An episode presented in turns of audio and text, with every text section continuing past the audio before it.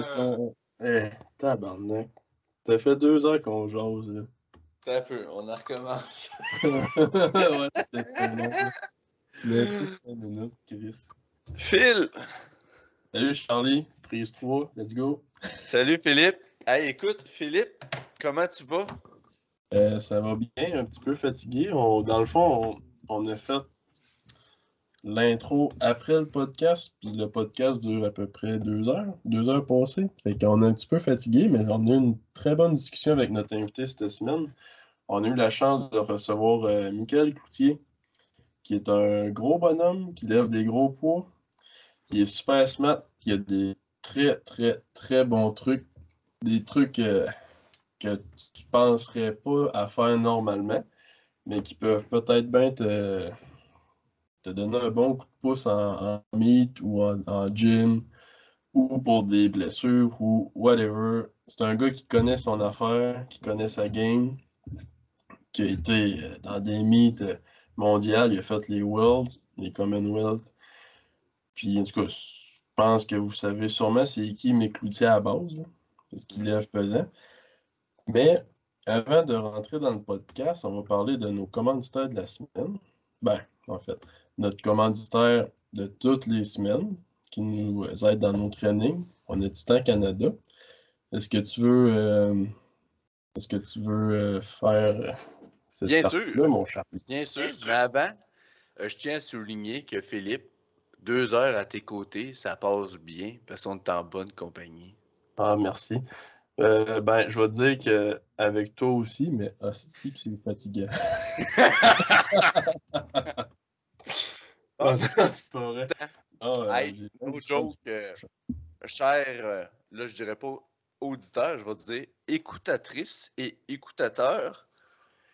Titan, pour Titan Canada cette semaine, avant d'aller sur le site, je t'invite à écouter le podcast avec Mick Cloutier. Mick, c'est un gars qui a compétitionné avec du Titan, puis il donne dans le podcast des petits trucs en compétition, des trucs game day. Là, on parle pas de, trucs pour faire un reel sur Instagram, on parle de trucs game day sur la plateforme quand tes lumières flash blanches en lien avec l'équipement Titan, entre autres le singlet Triomphe deux couleurs qui est présentement en rabais à 90$. Sinon, ces temps-ci, c'est la période des home gym. Euh, Le monde, on s'adapte, on est chez nous, mais quand on est chez nous, c'est le fun quand on est bien chez nous. Hein?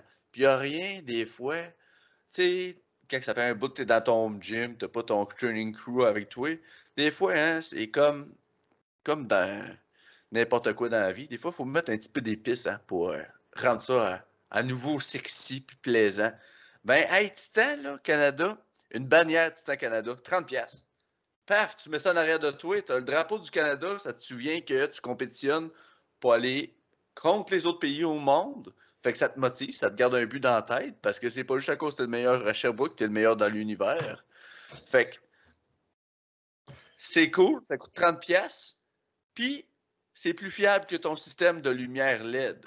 La pancarte, elle va rester là, puis elle apparaît bien. Fait que 30$ piastres pour ça. Sinon, si tu as n'importe quelle question, tu peux écrire à Louis Lévesque, tu peux écrire à moi, tu peux écrire à Phil, tu peux écrire sur la page Two Man Tree. Puis, comme Mick Loutier l'a dit à la fin du podcast, as des questions, Mick aussi il est prêt à parler de l'équipement. Puis, prends le temps d'écouter le podcast, prends le temps d'aller regarder les vidéos à Mick Loutier, puis on va les partager sur la page. Hein? Ouais, Fait que, ça. Sinon, Ouais. Phil, Après ça, ben, là, j'ai, dans le fond, c'est, c'est pas un commanditaire, mais c'est un de mes amis qui il y a une, il y a une euh, compagnie de linge, on, je pense que c'est du euh, streetwear, si on veut. Je sais, je sais pas, je l'ai dit comme faux, mais euh, c'est du linge, là, euh, vous pouvez aller voir ça, je l'ai partagé sur Instagram, sur ma page, là, c'est This is not your type. Ça, c'est, c'est du linge qui est euh, beau linge, style, là, fait que vous pouvez aller voir ça. Puis, euh, c'est ça. C'était ma plug. Puis sinon, ben, aujourd'hui, ben, j'ai eu une grosse nouvelle là, dans ma vie. C'était ça que vous- tu voulais que je plug? ben oui, vas-y, tu sais, c'est ta vie à mener. Fait que, Ouais. Ben, c'est ça. Dans le fond, euh, ben, j'étais en discussion depuis une couple de semaines, puis euh, il fallait que je réfléchisse à tout ça. Mais euh, j'ai pris la décision de m'embarquer avec l'équipe euh, du Beer House pour euh, devenir coach. Donc, c'est sûr qu'étant étudiant en kinésiologie, je ne prendrai pas 20 personnes, mais si, si je peux en aider quelques-uns, ben, la porte est ouverte. vous pouvez m'écrire si vous voulez du coaching, des conseils, whatever. Fait que, je suis rendu coach de powerlifting, Charlie. Ouais, mais tu sais, c'était le temps. Il y a bien du monde qui s'annonce coach avant le temps. Tu sais, toi, on va dire tout ton background, puis tu as pris le temps de te baigner dans le sport avant de. Tu sais, c'est ben, comme... J'ai des bonnes connaissances. Ah oui. Mais c'est ça. Je, je, quand, je, quand, je suis tout le temps en train d'apprendre aussi, puis euh, je vais tout le temps essayer de, de m'améliorer là-dedans. C'est pas parce que j'ai mon statut de coach que je vais m'asseoir là-dessus. Je, ah. je vais finir mon bac, je vais faire des formations. J'ai plein de livres ici à lire. Euh, je suis passionné de ça, fait que. On va s'informer, mon homme. Yes, sir. Fait que, sur ce, bon podcast. Bon. Bonjour. Bienvenue au podcast Two Men Tree Lift. À soir, ben, si tu as cliqué sur le podcast, tu as vu le titre. Fait que tu as peut-être une petite idée de c'est qui. À soir, on jase avec Mick Cloutier. Mick, c'est un Gaspésien. Fait que c'est ça, Mick. Comment tu vis ça, vivre en Gaspésie? oh, c'est. Hey, je savais pas que c'était genre culturel à soir, là. Mais non, euh, ça va super bien. Euh, nous autres, de notre bord, euh, c'était un petit peu moins compliqué niveau COVID, un petit peu. Fait que c'est moins stressant. Tout le monde a des gyms. Tout le monde, nous autres, on a pas mal tout déjà des gyms de maison, un peu, pis ça, parce que les, les centres d'entraînement sont pas vraiment évolués pour ça ici. Fait qu'il n'y a pas vraiment de mode powerlifting dans les, dans les gyms ici. Fait qu'on est déjà pas mal tout équipé à maison. Fait que tous ceux qui sont en Gaspésie, il n'y a pas vraiment personne de mal pris. Mais, plus sérieusement, t'es équipe, mettons, parce que là, on lâche ça de même, c'est le fun, là, mais t'es qui pour vrai? euh, c'est ça, bon, Michael ici. Euh, j'ai commencé à compétitionner en powerlifting en 2016 au niveau de la FQD. J'avais déjà fait une compétition un petit peu plus random avant, mais vraiment officiellement dans FQ2 en 2016. Euh, j'ai commencé à m'entraîner, j'avais 18 ans, c'était autour de 2011, j'ai 30 ans présentement. Euh, fait que c'est pas mal ça. Je me suis entraîné gros style bodybuilding, mais à la base, j'étais quand même un gros gars, j'ai toujours aimé forcer. Fait que euh, ça m'a amené, puis ça m'a découlé un petit peu vers le powerlifting qui était moins connu à l'époque. Puis c'est ça. Fait que c'est des gens qui m'ont fait connaître le sport, puis euh, évoluer là-dedans. Le gros, c'est beau, fait que c'est dans la bonne, dans la bonne branche. Ouais. Tu sais, t'as dit le, monde qui t'ont fait découvrir le powerlifting, mettons, ça serait qui? T'as-tu genre des, des idoles? Ouais, ça, ça, va être simple. Euh, moi, j'ai un de mes bons chums de gars qui, est, qui restait à Québec, puis il s'entraînait au santé extrême. OK. Fait que, tu sais, euh, Jeff Caron et compagnie. Euh, il organisé une compétition. Ma première compétition en tant que telle, c'était pas une compétition fédérée. Ça se passait dans Petite Grenouille Charlebourg en décembre 2015. Fait que c'était sur le stage du, euh, de la Petite Grenouille Charlebourg. Fait que tu pouvais te pogner un popcorn, boire une bière, puis voir du monde forcer sur le stage.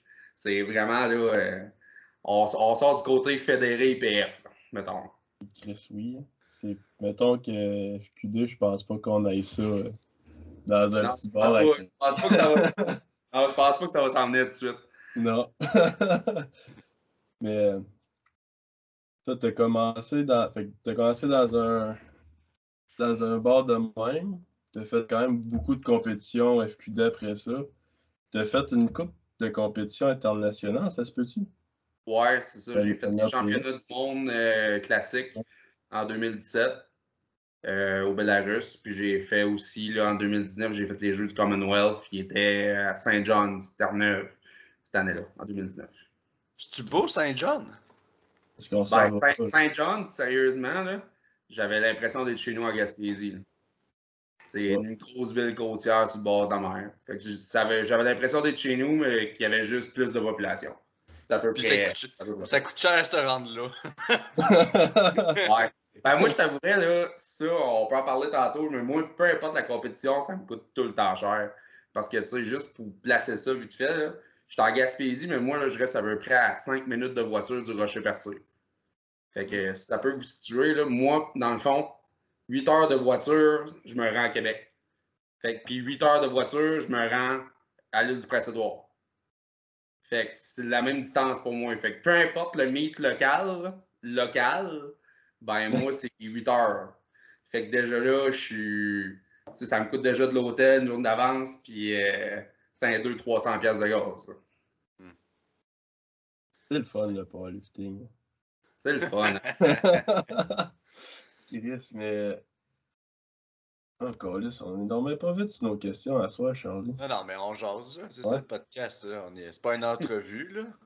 Mais, ben oui, c'est une entrevue, mais c'est pas une entrevue, entrevue, là. Euh, mais, non, j'écoutais ton podcast euh, tantôt, là, avec, euh, voyons, avec Gabo B, là, de STH, là. Puis juste pour me mettre dans l'eau, pour m'immerser dans l'univers de Mick Cloutier pour justement le podcast à soir.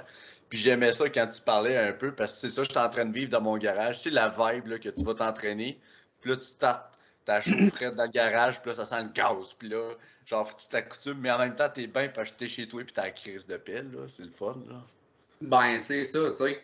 Euh, c'est sûr, la, vibe du gym de powerlifting est, incroyable. Je pense, vous deux, vous entraînez surtout euh, au MoFo, dans les dernières années.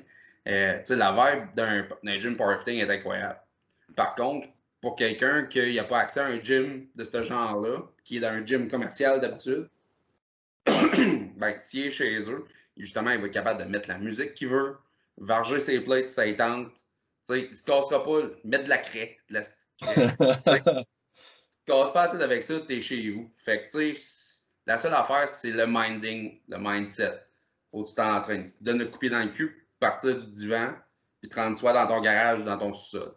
Mais c'est sûr, c'est une autre mentalité, mais je pense que c'est quelque chose que quand ça te tente vraiment de le faire et tu es vraiment motivé, euh, ça, ça, va de soi. Mm. Mais toi, ça serait drôle en crise qu'en ce moment, tu ailles genre dans un gym commercial, mettons un Econo Fitness ou n'importe quoi, puis tu fasses un training de bench, le monde, il chie à terre en tabarnak. Ah, il se On s'entend là-bas, deux plates, c'est lourd. Là. Tout arriverait avec euh, quatre plates et demi, puis même plus. Ouais, ça, t'es. 7 de 8 tu reps à 4 plaques. Est-ce que ça n'aurait pas rapport? Là, commencé quand même pas pire, là, tes trainings. Ouais, ben, tu sais, c'est comme présentement, là, on s'entend, les compétitions, tout, on sait pas trop ce qui va se passer. Euh, moi, de mon bord aussi, j'ai des, des, moments dans l'année où je peux vraiment compétitionner plus que d'autres. Ça fait que, tu sais, là, la, fenêtre est comme en train de se fermer tranquillement parce que moi, la grosse saison au niveau production, parce que je travaille dans, dans les produits de la mer, dans la transformation des produits de la mer, surtout dans l'eau mort. Puis euh, la, la, saison de production, nous autres, pour mon usine, on start au mois de mai. Donc, c'est sûr, la fenêtre se rétrécit tranquillement.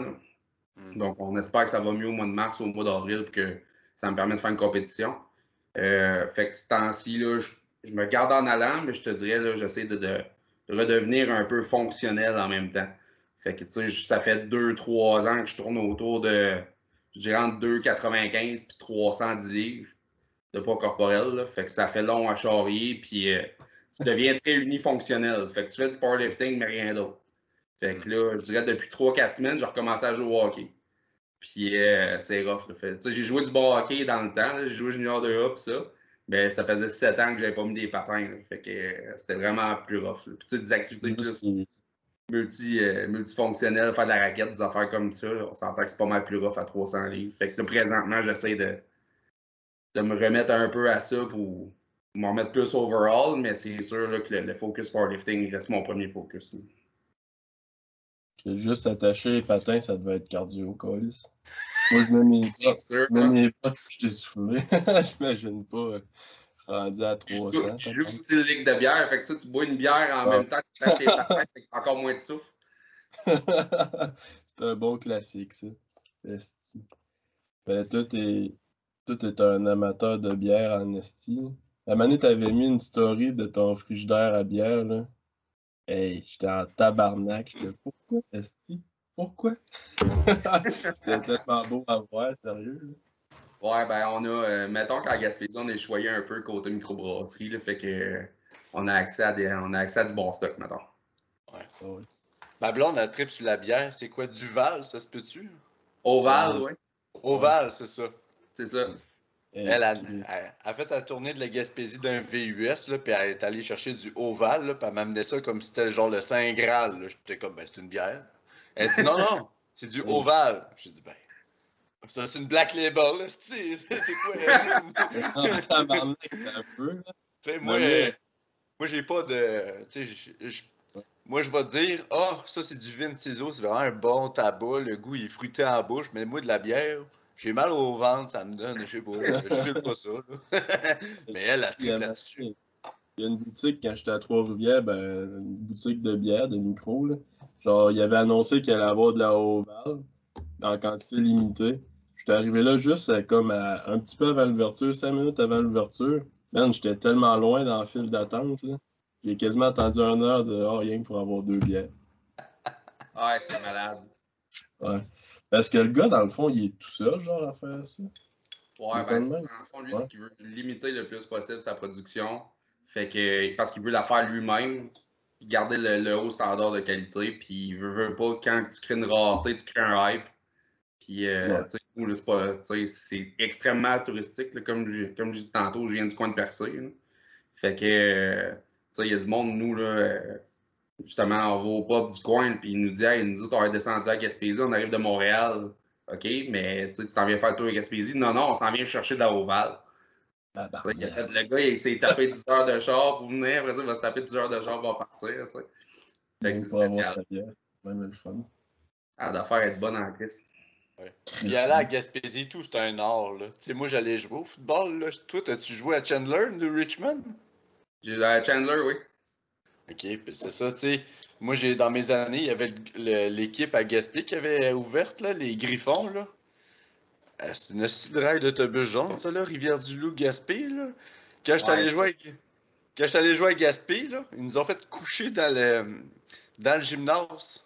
Puis là, les lumières de sécurité restaient ouvertes. Ah, je t'ai mangé une crise de rein, ça, le lendemain. À nous autres, c'était la même affaire. Dans le temps, la- la- l'équipe la, plus loin, c'était Rimouski. Puis euh, c'était ça, c'était une méchante fête de boss. là. C'était à peu près 5 heures. Puis on dormait dans le gymnase. Puis là, euh, tu sais, t'étais moins, moindrement équipé, mettons, de matelas soufflé. C'était, m'a dit, elle était rough sur le dos le lendemain quand tu jouais. Là. Ouais, c'est ça. Si t'avais d'affaires à t'échauffer comme toi en esti. Ah ouais, on s'entend, la mobilité dans le temps, c'était pas l'affaire qui était le plus à la mode. Là. Calisse, non. Ben, encore ce temps-ci, c'est pas tant à la mode, je veux dire. Tu check nos warm-up avant de lifter, là. C'est Ah. pas... euh, Ah, Faut pas, faut pas regarder. toi, tes warm-up, c'est... euh, C'est quoi? C'est une coupe de coups de pied dans les airs, puis... euh, Ben, sérieusement, là, je l'ai déjà, déjà posté une fois. Là. Ouais. Donc, pour squatter, c'est à peu près 4-5 bodyweight squats. C'est ça. Calisse, hey. Je me rappelle, là, je faisais, là, avant, là, je fais plus ça, mais je pouvais faire comme un 15 minutes de foam roll. Après ça, euh, des, quasiment des étirements euh, balistiques, tout ça. Ça me prenait 30 minutes avant de toucher une barre. Tabarnak. Tu sais, tu sais, puis c'est au bout de la ligne, là, c'est c'est le temps le 80. là. Tu sais, la, loi, la fameuse loi du 80-20. Il y, a quatre- il y a 20% de ce que tu vas faire qui va te permettre d'avoir 80% de tes résultats. Je trouve tellement qu'il y a du monde qui s'occupe du 80% qui va seulement te donner 20%. là. Ah, Oublie le 20, c'est incroyable. Il y en a qui portent d'attention sur des détails insignifiants. Puis, euh, ben, souvent, c'est le même monde que tu t'aperçois qui dit Hey, je fais tout, mais je progresse pas. Mais c'est parce que dans le fond, c'est les basics qui travaillent pas comme il faut dessus. Ben, le pire, c'est que c'est ça pour vrai. On dirait que c'est c'est tellement simple comme sport, le powerlifting, mais on essaye tellement de trop compliquer l'affaire. Genre, je. Des fois, je pouvais passer des, des exercices, je suis comme tabarnak, euh, pu simplifier ça pour euh, les, mêmes résultats. Ah, tellement. hein. Puis, je pense, je là, euh, tu sais, surtout moi et toi, Philippe, on a le même coach, c'est Louis Alexis. Mm. On, nous autres, la recette est simple. On s'entend. On n'a pas, euh, on n'a pas, 300 000 à faire, puis Chris, ça marche. On a tous des bons résultats. Ouais. C'est vraiment juste, je pense, tu sais, euh, quand ton accessoire de lift, tu as du bench, mais que tu as comme des bennes, un tempo, puis une pause. En tout cas, genre, mettre trois, trois, accessoires dans le même accessoire, à un moment donné, hein, tu peux pas réinventer de nouveau. Tu peux faire une meilleure roue pour qu'est-ce que tu as besoin, mais tu peux pas réinventer de nouveau. Non, en plein ça. C'est ça, tu à c'est ça, c'est un, c'est un sport qui a trop de mouvements. C'est un peu comme euh, l'autre jour, on avait Joël Boulian, là. Il dit, tu sais, on n'est pas en train d'apprendre du violoncelle, là. c'est un sport avec trop de mouvements, là. Fait que t'as pas besoin de rien de fancy, là. Tu fais les mouvements, tu es pratique, tu deviens plus fort, tu manges, puis tu dors, puis tu survis ah, euh, regarde, je suis totalement d'accord avec Bull là-dessus. Là, c'est ça. C'est rudimentaire. Il y a rien de compliqué là-dedans. Non, non, quand tu es en train de checker, voir euh, ton horoscope, voir si tu vas récupérer, puis la pression, puis l'humidité dans l'air, là, tabarnak, qu'est-ce qui m'est passé? il, y a, une grosse mode en ce moment sur le patente, là, euh, le petit câble que tu attaches sur ta, ta barre. Là. Il dit la, la vitesse ou je sais pas quoi. Là. Ah, ok. Ben, ouais, c'est ça. C'est un accéléromètre, ça. Ouais, pour le nombre de mètres par seconde. C'est ça, je sais pas. Ça peut, ça peut être une belle variable à calculer. Mais, tu sais, mettons, moi, mon deadlift, il est slow pour mourir. Il y a un autre gars qui peut être ultra, vraiment être ultra rapide sur son deadlift. Mais au bout de la ligne, on lève le même poids, puis on va casser au même poids. Ouais. Des fois, c'est pas tant une raison de vitesse. Mm. Alors, il y a des gars qui sont qui sont crissement grinder. Là. Leur lift, il, tu dis tabarnak, il fera jamais une autre rep à ça. Il en sort 5 autres. Et... Puis t'en as qui sont extrêmement rapides puis qui vont casser après, mettons, deux. Ouais. Fait que c'est. C'est vraiment simple comme, comme sport. Puis il y en a qui disent. Il y en a qui disent que tu peux objectiver la vitesse de ta barre puis avoir une compétition là-dessus. Mais en même temps, si tu veux apprendre à forcer plus, à pousser, tu avoir une intention maximale dans le bord, créer un élastique mauve de chaque barre, je te dis, tu vas apprendre à forcer puis garder le momentum. Tu, sais, tu, vas, tu peux pas genre faire Ah, oh, je pousse la barre. Non, c'est Ah ouais, pousse. Tu sais, je sais pas si vous êtes d'accord avec moi. Ouais, ouais, je suis 100% d'accord avec toi. Puis tu sais, la, la, la, question de ça aussi, c'est par rapport à qu'est-ce que tu as besoin. Tu sais, de, la vitesse de ta barre, ça veut pas directement. Tu sais, oui, des fois, ça va être directement lié à mettons, c'est quoi ton problème, c'est ton explosion, quelque chose du genre. Mais des fois, la vitesse de ta barre, ça veut juste dire qu'il y a un muscle que tu contrôles mal dans ton lever ou il y a quelque chose. C'est pas nécessairement que tu manques de force ou que ton explosivité n'est pas bonne. Mm. Mais pour revenir, ben, j'ai une question par rapport à ça, pour, euh, pour toi justement. Parce que là, on parle de Ben puis de Shane. Toi, entre les deux, mettons, lequel tu préfères aussi. Est-ce que as-tu une préférence pour les chaînes, pour les bennes? Ou... Je, te, dirais personnellement, euh, au squat, pour moi, des bennes au squat, ça fait pas de sens. Puis là, je vais m'expliquer avant qu'il y ait du monde qui me tire des roches. la, seule et bonne raison, les bennes, il faut que tu les attaches à terre, puis te placer vraiment pour que ton start il est dans la bonne angle pour que ta benne ne pousse pas vers l'avant ou vers l'arrière. Il faut quasiment que tu pratiques de la magie. Fait au moins, ce qui arrive avec la chaîne, elle, la chaîne, elle te suit. Fait que, tu sais, au moins, c'est moins compliqué que la, la benne à ce niveau-là. Euh, au niveau du bench, je dirais que j'aime vraiment les deux. Euh, encore là, c'est l'installation de la benne est vraiment importante. Dans le fond, de la placer comme il faut. Même chose pour les chaînes.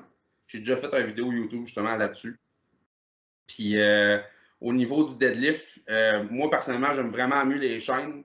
Les bennes, j'ai aucune idée pourquoi, là, mais il n'y a rien qui me tue plus les biceps que du deadlift avec des bennes. Ah ouais. Ouais. Genre assez que du deadlift avec des bennes, Louis Alexis, il n'a plus le droit de mettre ça dans mes trainings. Ah ouais. sinon, mettons, s'il me met ça, je suis une semaine à bencher comme de la merde. C'est automatique. Ça me pogne des biceps, puis je suis plus capable de bencher. Oh. Tu envoies tes vidéos, t'es genre, c'est de ta faute! ah, ben, une shot, j'ai comme pété une note, j'ai fait garde, là, le gros, là. Tu me mets plus ça. Quand même, tu m'aimais, je le fais plus. c'est vraiment pas bon dans la recette.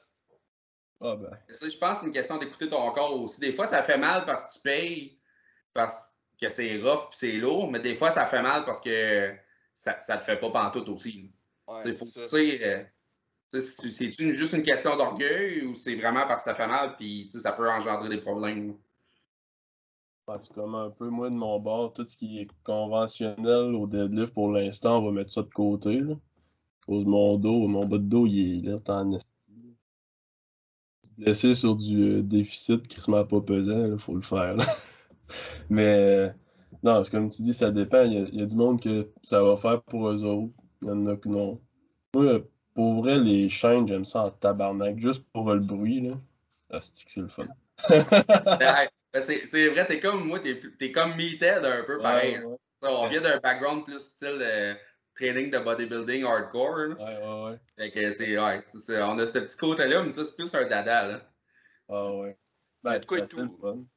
Oui, puis tiens, mettons au squat, le- c'est vrai que c'est plus tough de setter des bends au squat, puis en même temps, les chaînes, sais, essaye d'arculer tout croche avec des chaînes au squat. Les chaînes vont tordre de tous les bords. Tu sais, ton lock-out, puis ton walk, pas ton lock-out, quand tu unwrap puis tu walk-out, là, ceux qui arrivent puis qui sautent puis que c'est tout croche, là, les chaînes, euh, si c'est tout croche, les chaînes vont prendre un momentum tout croche puis tu vas danser en sacrement, là.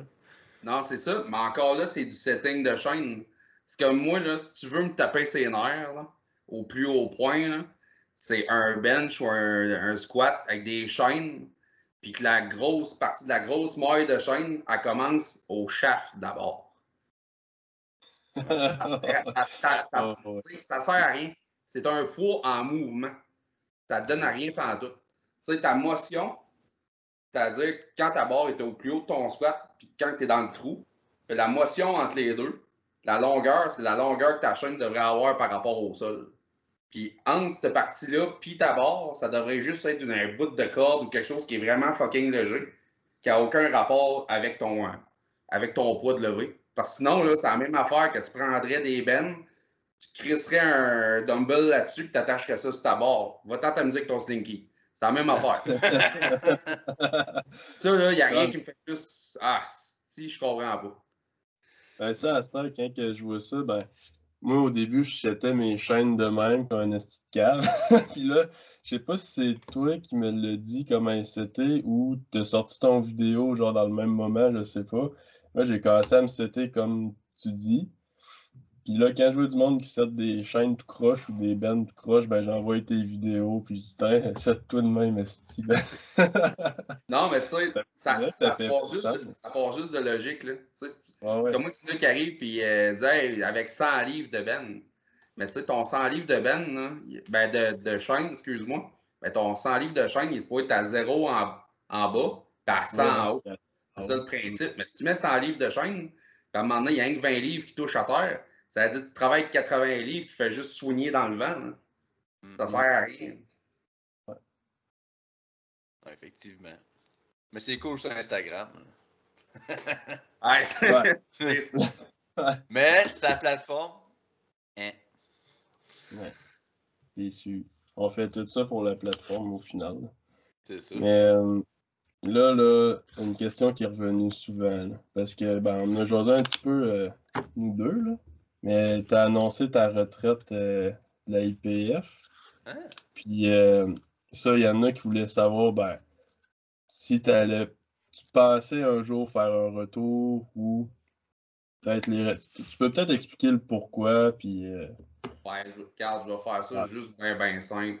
Ça, les compétitions IPF, tu c'est- plus le côté, tu le côté qu'est-ce qui sort à cette heure administratif, tout de ça politique. Ça me tapait ses nerfs. Puis, euh, tu sais, après ça, il y avait le côté aussi que je j'avais plus le temps de compétitionner, puis tu sais, ça me tente pas de me faire tanner chez nous à 6 h du matin pour un cock check, là, puis que je compétitionne.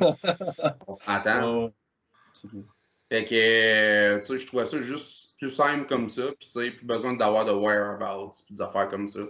Puis, c'est comme je disais à mes boys, puis comme je t'ai dit aussi, euh, tu sais, compétition IPF, pour moi, moi, ce que je suis rendu, j'ai fait ce que j'avais à faire. J'étais allé au championnat du monde. euh, j'ai voyagé grâce à ça. C'était, le fun. Mais ce que j'ai besoin présentement, c'est pas ça. Je vais avoir besoin peut-être d'une compétition par année, peut-être deux. Puis reprendre le style processus de faire un local, faire le provincial, aller aux nationaux. Tu choisis pas tes dates, tu choisis pas tes mis. Euh, le, le, le nationaux ou les provinciales peut être euh, d'un temps qui ne te fit pas pendant tout. Surtout pour moi, il y a bien des, il y a des dates qui ne me fitaient pas pendant tout. Puis, euh, c'est pas tout le temps des destinations vacances. Comme les Worlds, là. On s'entend. C'est pas tout le temps des meilleures places. Euh, pas tout le temps des meilleurs temps de l'année. À cette heure, ça me tente plus de choisir mes compétitions. Euh, le, avec l'âge que j'ai, je vieillis un peu, puis ça me tente de prendre le temps de voyager quand, quand je fais mes compétitions. C'est pas juste aller compétitionner, prendre l'avion, mettons, lever des poids pour revenir. ça me tente de partir deux jours avant compé, me setter là-bas, faire une compé, puis euh, faire ça dans un beau spot, puis prendre 4-5 jours de vacances après.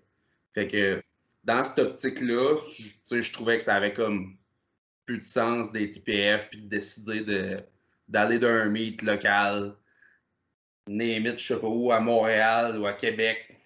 Comme que je disais tantôt, je fais 8 ou 10 heures de char pour aller faire des token lifts, pour être éligible, d'aller au provincial. Encore là, juste faire des levées à peu près, parce que ça tombe pas dans mon cycle dans mes, bonnes dates de cycle d'entraînement. Puis euh, juste faire des tokens pour avoir, mettons, mon total que j'ai besoin pour aller au Canadien. Puis encore là, le Canadien, c'est le seul vraiment gros mythe que je veux faire avec des bons leveurs, mais encore là, dans un temps de l'année précis, avec une ville précise, c'est pas ça, mettons, mon fit. Ouais, c'est bien comprenable aussi. Là. Puis, on s'entend, toi, euh, faire cock-check, là, t'es probablement le gars pour qui le CCS a fait le plus d'heures de char pour checker le pénis. Ben, moi, personnellement, j'ai pas, j'ai pas, été testé euh, chez nous à la maison. J'ai été. Euh, je peux même pas dire chanceux, c'est juste que ça n'a pas arrivé. Puis je m'avais fait dire par des, euh, des, dirigeants de la Fédé dans le temps casse pas ta tête, même si t'es loin, on a du monde proche de chez vous. Fait que, tu sais, j'étais quand même bien averti là-dessus. Là. moi, ça a été en compétition, puis même peu importe mon placing, c'était tout le temps marqué ça feuille comme de quoi que j'étais ciblé. Fait que moi, en compétition, là, je m'en sortais pas, que j'aurais fini huitième, que j'aurais fait un copain de marde, cock check pareil, mon homme. ouais, ben. Il y avait comme pas le choix, là. Si, ouais, de la route. Puis je l'ai tout le temps, je l'ai tout le temps pris comme un compliment aussi. Puis, tu sais, euh, ben, j'ai eu combien de tests en tout? Je pense 6 ou 7. Puis euh, moi, j'avais le temps l'adresse, là. Fait que j'avais le cock check plus le, le blood check. Ouais. Puis, euh, j'ai jamais rien eu, puis euh, c'était pas le but non plus. Ouais. Mais, tu sais, tu disais que ton but, toi, c'était de compétitionner contre des gros gars aux, aux nationaux. Je pense que t'es quand même ben chum avec euh, Eric Willis, ça se peut-tu? Ouais. Tu fais quand même des bons chums là-bas aussi. Là. C'est normal de vouloir compétitionner contre, euh, contre des gars. ben oui. Ben ouais, tu sais, puis c'est, moi, je trouve ce qui est le fun, c'est compétitionner contre des gars qui lèvent pesant. Moi, je fais du powerlifting pour lever des poids pesants. Là, c'est sûr, je me ferai pas de chum encore, mais tu sais, du monde de 66 kg, du monde de 74 qui lève ce que mon chum euh, de 45 ans lève dans le gym, ça me tente pas tant. Mm. C'est, moi, je suis là pour lever des. J'ai une mentalité un peu strongman. Fait que je suis là pour lever des poids pesants avec des gars qui lèvent des poids pesants. Fait que, tu sais, au bout de la ligne, que je compétitionne IPF ou non rendu ce que je suis rendu, j'ai autant de chums qui compétitionnent non testés que testés. Fait que tant qu'à ça, j'aime mieux aller dans un autre fédé, prendre un monolith, plus besoin de faire de walkout, avoir, des, belles pauses au bench, puis plus me casser la tête. À l'âge que je suis rendu, puis les Worlds, ça, c'est quelque chose qui m'enchantait. Surtout avec ce qui se passe politiquement parlant présentement. Fait que, tu sais, des bonnes pauses au bench, une whippy bar au deadlift, puis un monolift, ça fait bien Il y a Bruno Boucher aussi, je pense, qui, est rendu dans le CPA. Euh, je sais pas s'il a fait un switch officiel, mais il a fait une compé euh, effectivement à CPA. Euh, je pense que c'était au mois de novembre. Ouais, il a fait lui. Ouais, c'est comme avec Louis Alexis, ça. je pense que c'était pour novembre. Yes. Ben là, euh, on est rendu avec un nouveau roi des 120, là, des 120 plus. Alexis euh, Ben oui, oui. Groal. Ouais, c'est notre nouveau roi des 120 plus. Là, ce qui me fait rire, ce gars-là, tabarnak. Ça va être tout le temps des estimes mimes de possum ou de raton laveur. Qu'est-ce que c'est parfait? Tabarnak.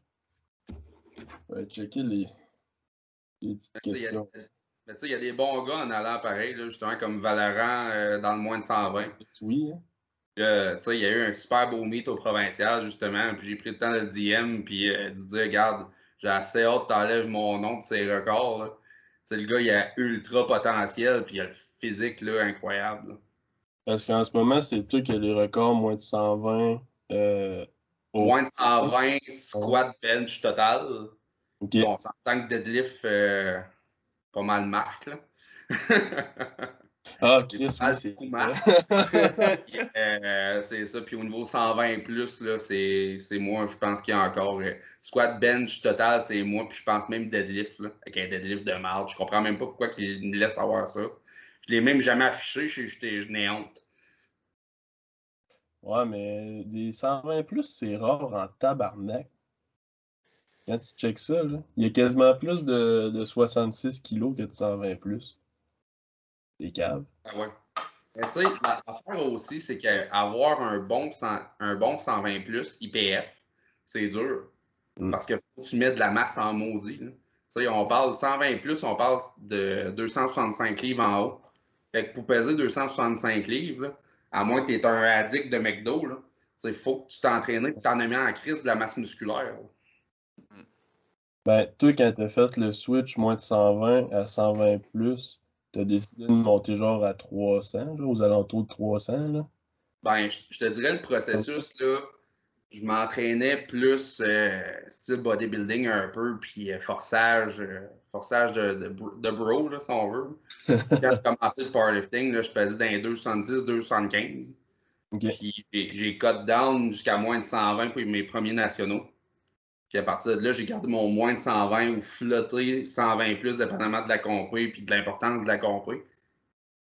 Puis quand j'arrivais pour le Commonwealth en, en septembre 2019, là, j'avais décidé de monter, dans le fond, dans les 120 plus, puis plus me faire chier à faire des cotes de poids. Puis je dirais, là, en dedans de. Mettons, je faisais après 2,75 quand je faisais mes compés, moins de 120. Fait qu'avec Martin Bergeron, on avait des bons protocoles, puis je pouvais coter euh, en eau, puis la dernière semaine, là, je pouvais coter un bon euh, 10-12 livres facile. là. Ouais.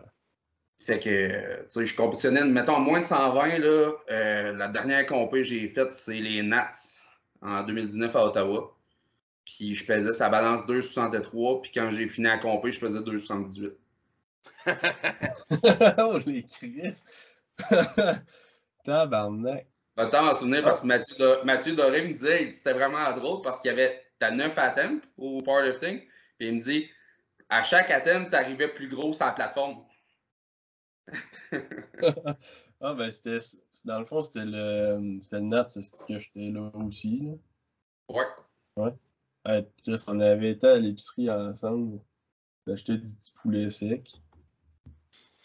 Chris. Ouais, Hey, non, mais ça, je- mais ça, je t'avais des petits protocoles de bouffe. Ça, faut que je donne, moi, je lève mon chapeau à Martin Bergeron là-dessus, là. Euh, coach en nutrition. Euh, les, les- je, faisais des carb up de malade. là. Je pense que je mangeais 36 tasses de riz en dedans de 3 jours, les trois derniers jours. Je mangeais me défoncer, puis je perdais du poids, puis j'étais gonflé, mon homme, c'était toute beauté. là. Mais moi, il y a pas mal de trucs que j'ai pris de toi, là. Juste le, le pablum après la pesée, là.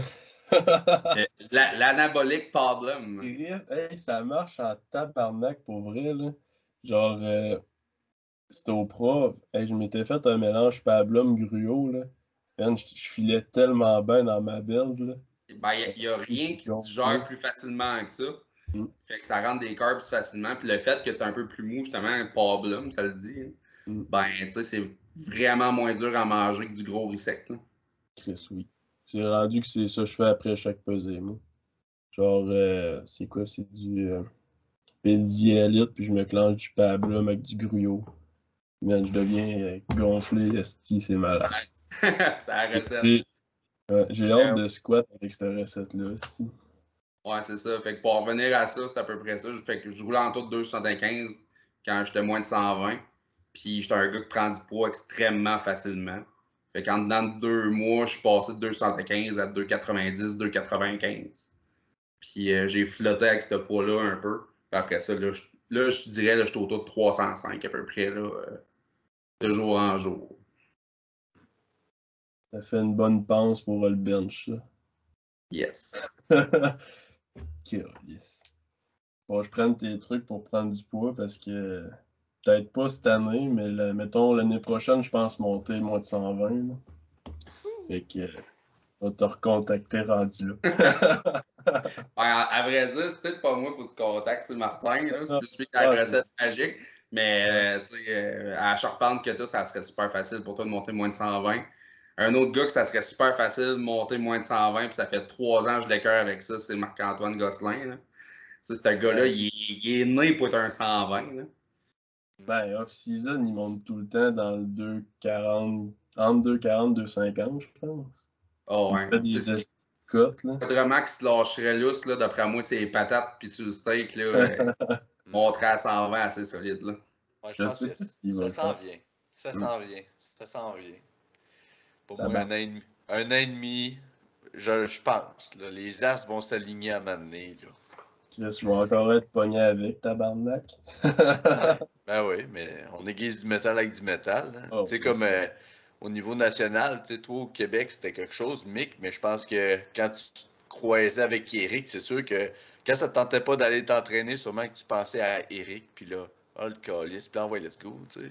Ben, oui, tu sais, c'est sûr, tu sais, on a eu quand même une super bonne camaraderie, puis justement, on a Mhm. fait les, les Commonwealth, on était là les deux, puis on a fini premier, deuxième, tu sais.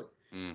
Puis, euh, tu sais, on a eu une bonne camaraderie, mais en même temps, le, tu sais, le Christ, là, moi, je vais le dire, là, tu sais, je l'ai jamais battu encore pas, j'ai tout le temps fini deuxième en arrière, fait qu'à chaque fois, c'était comme, si je manque un training, ben, t'es encore en arrière, puis comme tu le dis, ça me donne tant un kick dans le derrière de pas aller m'entraîner, C'est ça, c'est de la motivation qu'il faut des fois. là. Comme juste s'asseoir, moi personnellement, ça me tentait pas. J'ai été pour moi 5 minutes, la tête couchée sur reverse hyper. J'étais genre, calice. Puis là, à un donné, ça a juste fait, non, non, ah ouais, si t'as des affaires à aller chercher, là, t'as des objectifs dans la vie, là, ferme ta gueule, là, puis fais-les. Ça se fait pas tout seul. C'est pas une application que tu downloads sur ton téléphone, ça, là. là. Ah ouais, let's go. Puis je l'ai fait. hein. Ouais, exact. Le pire, c'est le, premier coup de pied dans le cul. là. Un coup, tu commences à faire ton warm-up, là, t'es décollé. C'est Ouais. juste, c'est comme je disais tantôt, moi, c'est comme là, présentement, je suis plus dans un garage, je suis dans mon sol. Mm. Puis, euh, tu sais, c'est- le coup dans le cul de partir du divan au rez-de-chaussée à écouter la TV, puis me donner le coup dans le cul pour me lever, puis descendre dans le sol m'entraîner. C'est c'est le pire bout. Ça, c'est le pire bout de mon entraînement. Après ça, un coup, je suis arrivé sur ma plateforme dans le sous-sol, puis je me tire, puis je suis correct. Je suis décollé. Je fais mes 5 pour des weight squats, je suis décollé. C'est ça. Là, t'as descendu tes marches. Bon, j'ai eu chaud, là, c'est correct. Ah, c'est Chris, c'est pas fou, ça. J'ai mis mes souliers, le cœur me pompe un peu, je suis correct. c'est ça. Hey, ça a barquin. Ben, c'est comme moi, en ce moment, ben, genre, je traverserais euh, dans la pièce à côté, puis mon gym est là, là. Tabarnak, des fois, ça me le tente pas, là. Ben, juste, ben, comme là, j'ai commencé un bloc d'hypertrophie avec Graton, là. Je l'ai texté, j'ai dit, là, tabarnak, on fait ça un bloc de cardio, c'est quoi, là? Hey, il m'a mis, mis des AMRAP, là, man, au bloc pool. Oh, les crises que j'ai manqué vomir lundi, là. Hein? Genre, faire euh, 12 reps au bloc pool, là. Tabarnak. Le cœur me pompait, je me suis assis sur une chaise après, là. Je pense que ça a pris 5-10 minutes avant que j'aille faire mon back-off. Ça, moi, c'était le pire parce qu'il y a du deadlift, là. Moi, vraiment, que j'étais en haut de 4 reps, là. Faut je- au moins je mange 3 heures avant mon training, puis je mange plus après, parce que sinon, là, c'est sûr que ça sort, man. Ah, ben, je venais, je venais de souper en plus, là. Genre, j'ai soupé, j'ai peut-être pris 30 minutes, j'étais allé m'entraîner, là. Fait que, c'est que ça voulait sortir. quelle idée de merde. Moi, j'arrive, faut que je fasse attention à ça parce qu'on dirait, tu sais, moi, avec euh, la médication TDAH, moi, en tant qu'humain, j'ai pas faim. Faut que je me dise, ton corps a besoin de nourriture à des moments. Fait que quand j'arrive m'entraîner, je m'entraîne autour de 5, 5,5, là. Si c'était pas du delta charge, là, j'aurais quasiment rien. Mais sais, faut que je mette de quoi dans le corps parce que sinon, là, je vacherais, là. Mais c'est le détachage, moi, ça me sauve. Puis, tu sais, ça. Moi, je suis pas un gars de stimulant. Là. Fait que j'ai mes carbs, j'ai mes électrolytes, puis j'ai du BCAAs pour me sentir un petit peu plus raffiné. Là, puis euh, ça part, tu sais. Chris de tabarnak. Ça, j'avais commencé à prendre ça quand je m'entraînais dans l'ancien Mofo. C'était une. Tu c'était dans le local industriel à Jonquière. C'était une petite place qui faisait chaud, ça. Tu ouvrais une petite porte dans le fond du local, puis la porte de garage en avant. Puis là, t'avais comme un, une draft placebo, là. Fait qu'il faisait chaud en esti. Puis je travaillais dans un camp de jour, là. Fait que j'arrivais, tu sais, décrisser le soir. Fait que là, c'était Delta Charge. Mais c'est encore de Delta Charge. Ça, c'est comme un contrat, c'est un mariage à vie, ça. Ça te suit, là. Non, ça, c'est vrai. Je l'ai pris, euh, quand même longtemps de ça, mais là, je suis un étudiant pauvre, fait que j'ai slacké un peu. Là, temps, je prends du Gatorade. je prends du Gatorade, des cars, puis euh, avec ça. Ça fait ben Chris. Moi, à 16 que j'ai, il n'y a pas de trouble avec ça. Je mange assez, j'ai pas besoin de me casser la tête. là. N'importe- quel liquide, d'abord que je me, je me garde hydratant en m'entraînant, je me casse pas la tête avec le reste. là.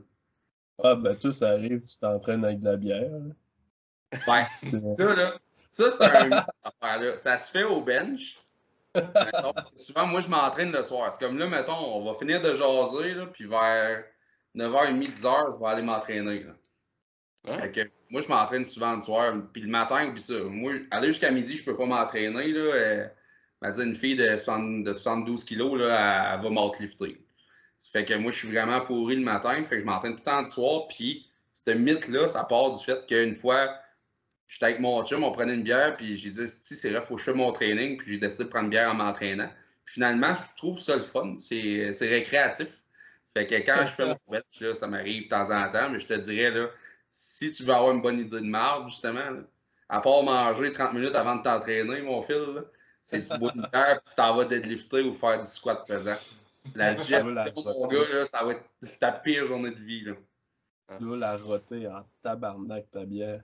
C'est vraiment, vraiment pas une bonne idée.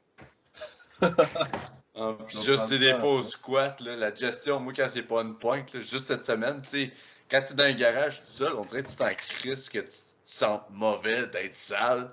Juste là, je m'entraînais avec euh, Phil, euh, c'est-tu lundi puis la semaine passée? Euh, J'étais comme, Chris j'ai peur de chier devant tout le monde. Je chie pas euh, quand je squatte, j'étais comme, Chris, j'ai peur, de péter ou je sais pas quoi. J'étais comme, là, Chris. Hey, un, un vidéo, ben, euh, je faisais des squats, euh, je m'entraînais au World Gym dans ce temps-là à Trois-Rivières. J'ai filmé mon set de squat, je pense que c'était 6 reps. À chaque rep, t'entends vraiment un esti de gros pet sec. Puis, esti, il fallait que j'envoie ça à Graton, moi, pour qu'il check mes vidéos? Que J'ai envoyé ça de même. J'ai pas enlevé le son. Peut-être pour ça que le monde met des estitunes puis qu'ils font des montages, mettent leur tape sur Instagram. Ils ont tous des problèmes de digestion. hostie. Ils camouflent ça. Compris, Charlie, man. C'est ça, comme là, le festival du pause squat, là. Ils ont tout. C'est pour ça qu'il y a de la musique, c'est pour ça que le monde crie, c'est juste pour cacher ça en arrière, là. Il n'y a rien pour avoir un accident comme un pause squat. Ça, c'est le lever des gaz par excellence, là. Ah, je confirme? Ça, ça, ça c'est un podcast de science. Ça, c'est de la science. Ça, c'est l'entraînement. C'est ça, la vérité. On partage le, le- on, parta- on partage le bon message. On est le Messie. Faites attention. Euh, L'autre fois, Mick, on jasait, puis tu me sortais tout le temps le hashtag euh, connais, connais sa game. Tu connais la game. Connais la game, ouais. Ouais. T'aurais-tu t'aurais-tu des petits trucs, parce que tu viens de donner en tabarnak ce soir-là, t'aurais-tu des petits trucs que tu voudrais partager? Des, Euh, des ouais, mais décide de quel champ tu veux qu'on qu'on va. Ben, mettons, ben, on, va, on va commencer, ben, vu qu'on est sponsor par eux autres, là, ben, on va commencer avec euh, l'équipement, genre du titan, des trucs que tu fais avec du titan. OK.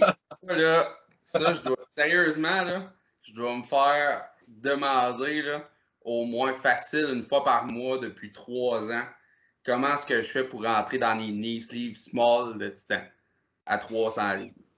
C'est crise. Euh, ça, justement, j'ai juste fait un tutoriel, il est sur YouTube. J'ai une petite chaîne YouTube avec mon nom, là, vous pouvez aller googler, googler ça. Puis, euh, j'ai un tutoriel comment je mets mes knee sleeves.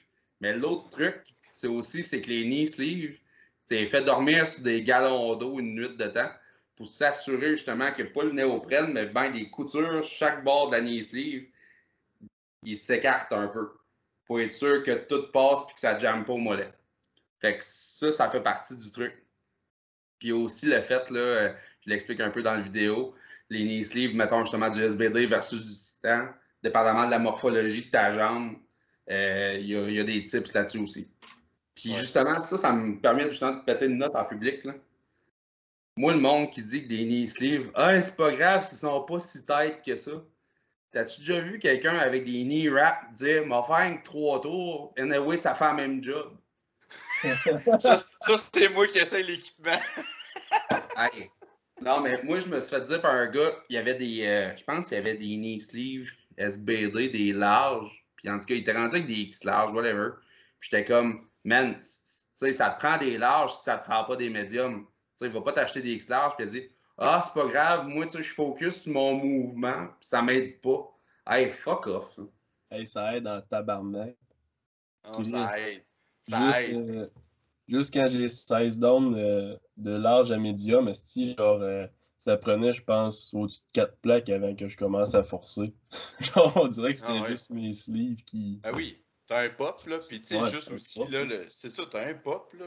Tu sais, en compétition, quand j'étais soumis à la culture générale, puis j'achetais la marque qui change de couleur sans nécessairement changer quelque chose d'autre tout le temps, SBD, ben, je portais des smalls, puis je chantais pas mes pieds, mais tu sais, je le sentais à la différence. Là, au lieu de mes médiums que j'ai genre magané puis magané, les smalls, je chantais pas mes pieds, mais je te sentais le pop en sacrament. Là. C'était incroyable. Ouais, pour te donner une idée, moi, personnellement, c'est sûr que justement, Titan Canada m'a donné un gros coup de main dans le temps.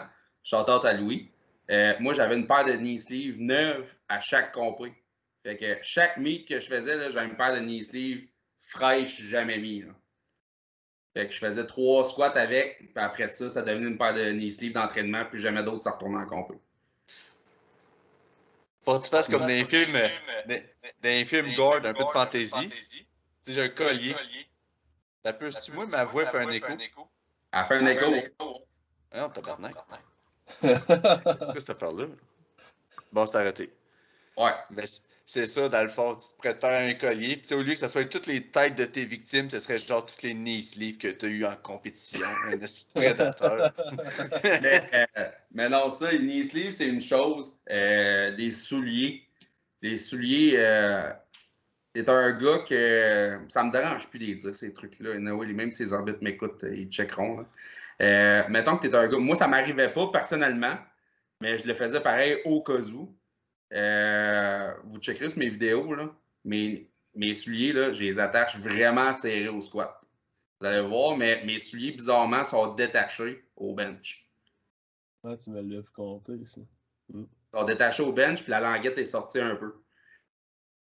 Fait qu'est-ce que ça te permet, c'est quand tu, tu benches, puis tu arrives, puis ton pied, là, il frôle un peu pour vouloir lever c'est ton talon lève dans ton soulier, mais ton soulier avec le pesanteur, le talon en caoutchouc reste à terre.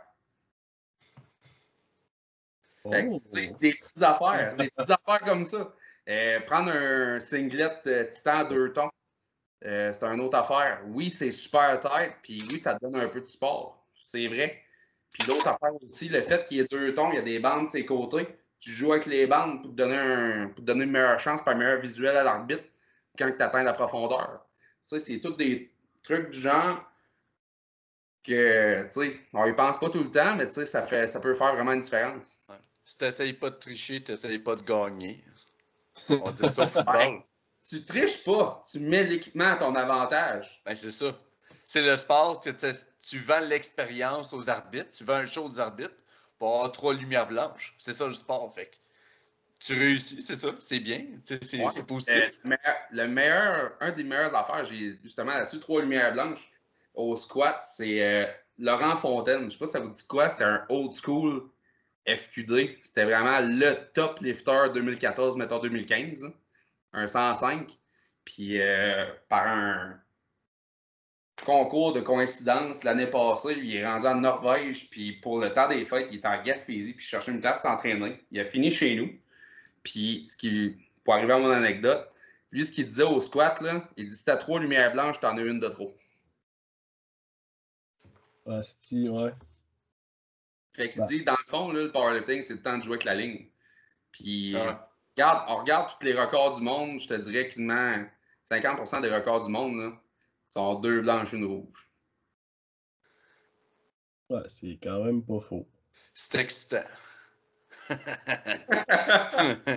Je vais commencer à couper ma dette. Ligne. Moi, je vais pas couper ma dette, je vais me faire encore euh, red light les trois fois.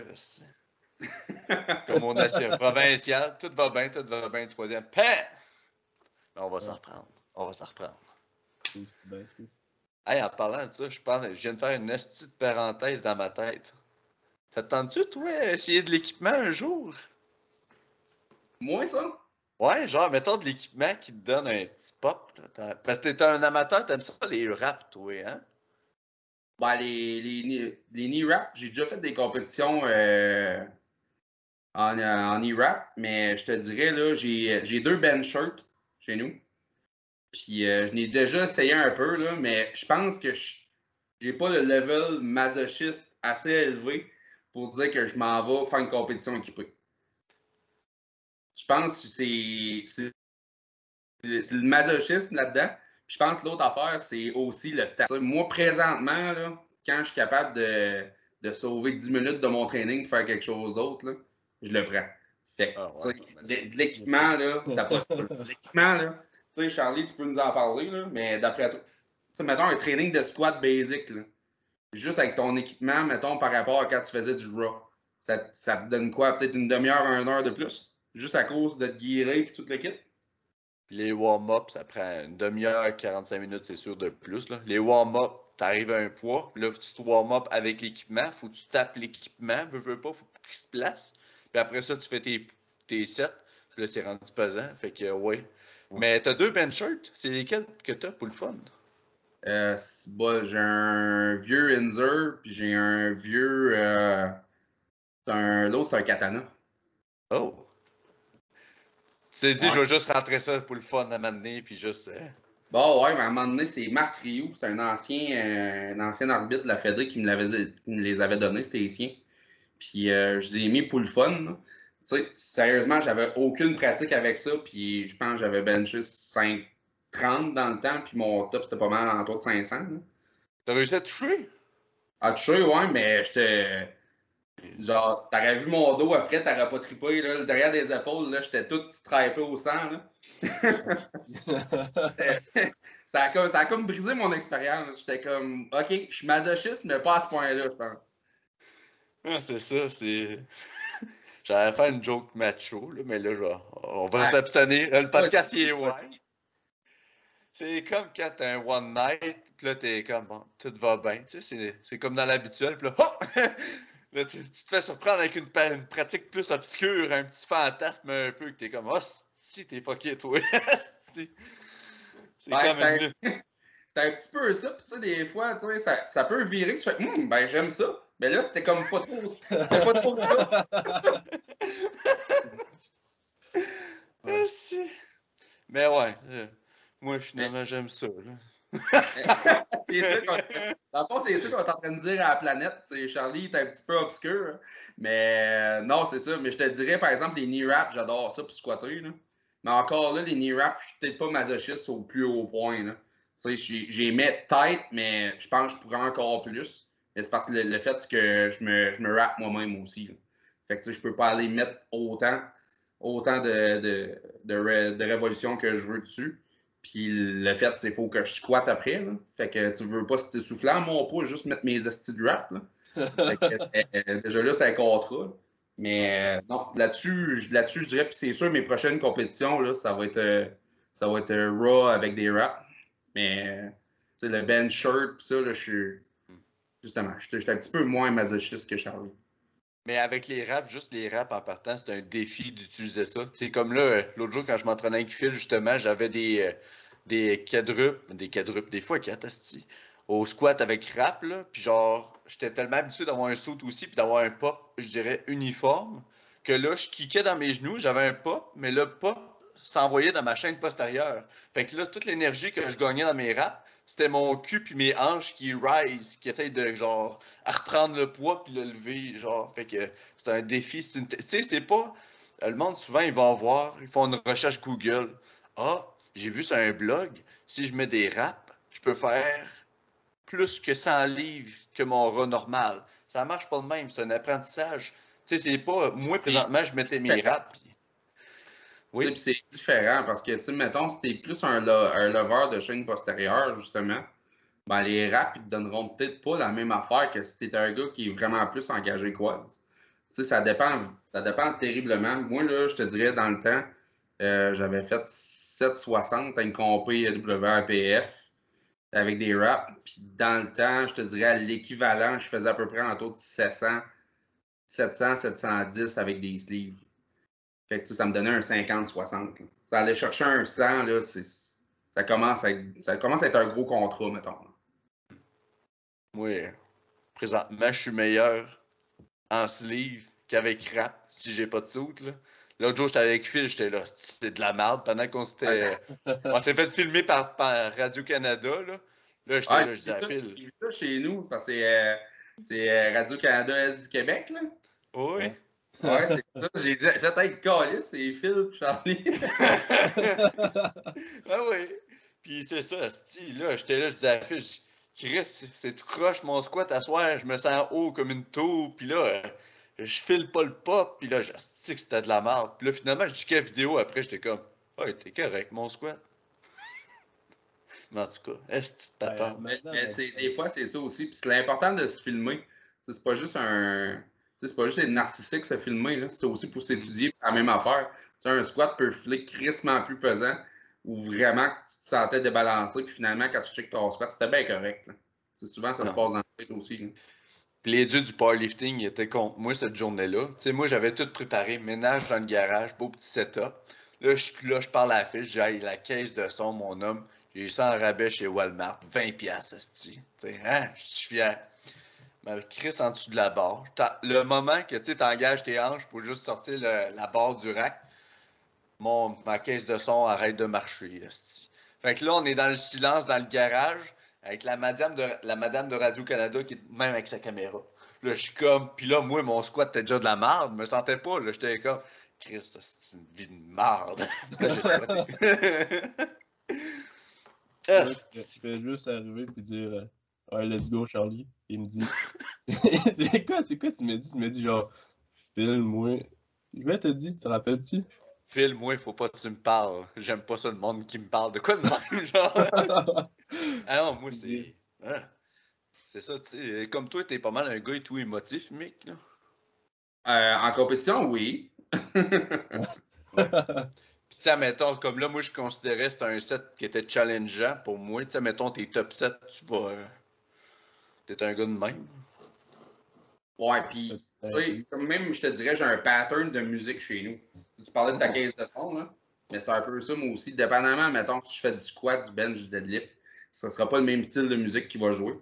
Puis, encore pire que ça, c'est que mon son, je le change dépendamment où je suis rendu dans mon training. Tu sais, c'est quand tu as justement le luxe de traîner, de traîner à la maison, ce n'est un. C'est que, mettons, je suis capable d'avoir de la musique qui n'est pas dans le tapis tout le temps.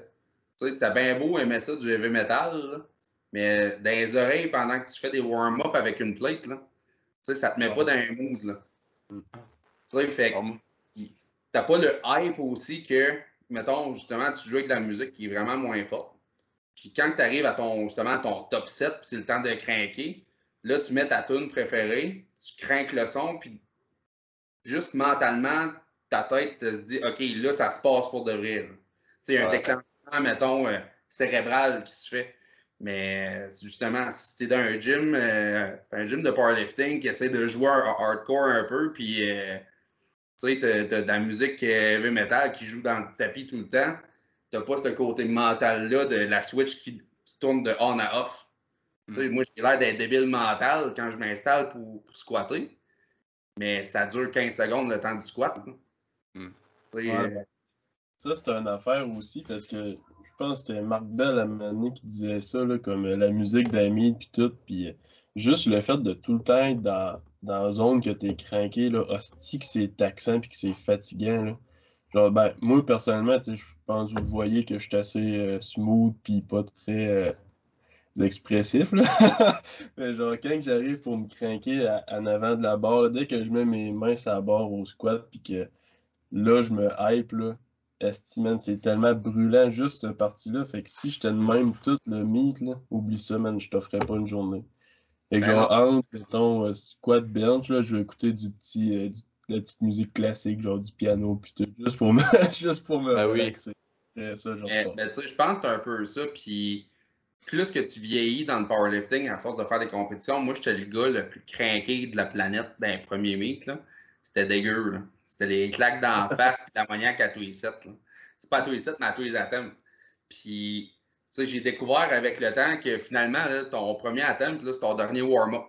quand t'es nerf, fais ce que t'as à faire, puis t'as pas besoin d'être craqué. Puis justement, c'était vraiment moins taxant en faisant ça. Fait que, dans le fond, c'est juste, quand tu en as besoin, ben, tu te transformes. Moi, un, moi j'appelle ça me transformer à cette heure. Ça, ça, ça, prend 15 secondes, tu te transformes, tu fais ton set, tu reviens normal après. Beaucoup moins taxant. Ouais. Puis juste être dans l'environnement, là. Tu sais, aux provinciaux, tu sais, veux pas avec la pandémie puis le social en powerlifter, tu sais, oui, quand t'as un club proche, tout le monde peut se voir, mais si t'es tout seul, tu comme moi, Mick, on a à peu près la même réalité, là, tu sais, je suis seul autour de l'univers, Puis, euh, fait que là, tu sais, moi, j'arrive full d'avance au meet, là, je me dis, ah, ben, aller parler à du monde, moi, socialiser. Là, Joe Margal dit, tu crées ici? Je dis, ben, je viens de voir, je viens voir, tu sais, m'en vient jaser. Et il dit, là, tu, te brûles pour rien. Si tu manques ton squat tantôt, là, c'est ta faute. J'ai fait, bon, c'est beau. Même. je suis allé me coucher sur un divan dans le cégep de Limoilou. c'est un peu ça pareil. On, on le voit pas vraiment au début. Là.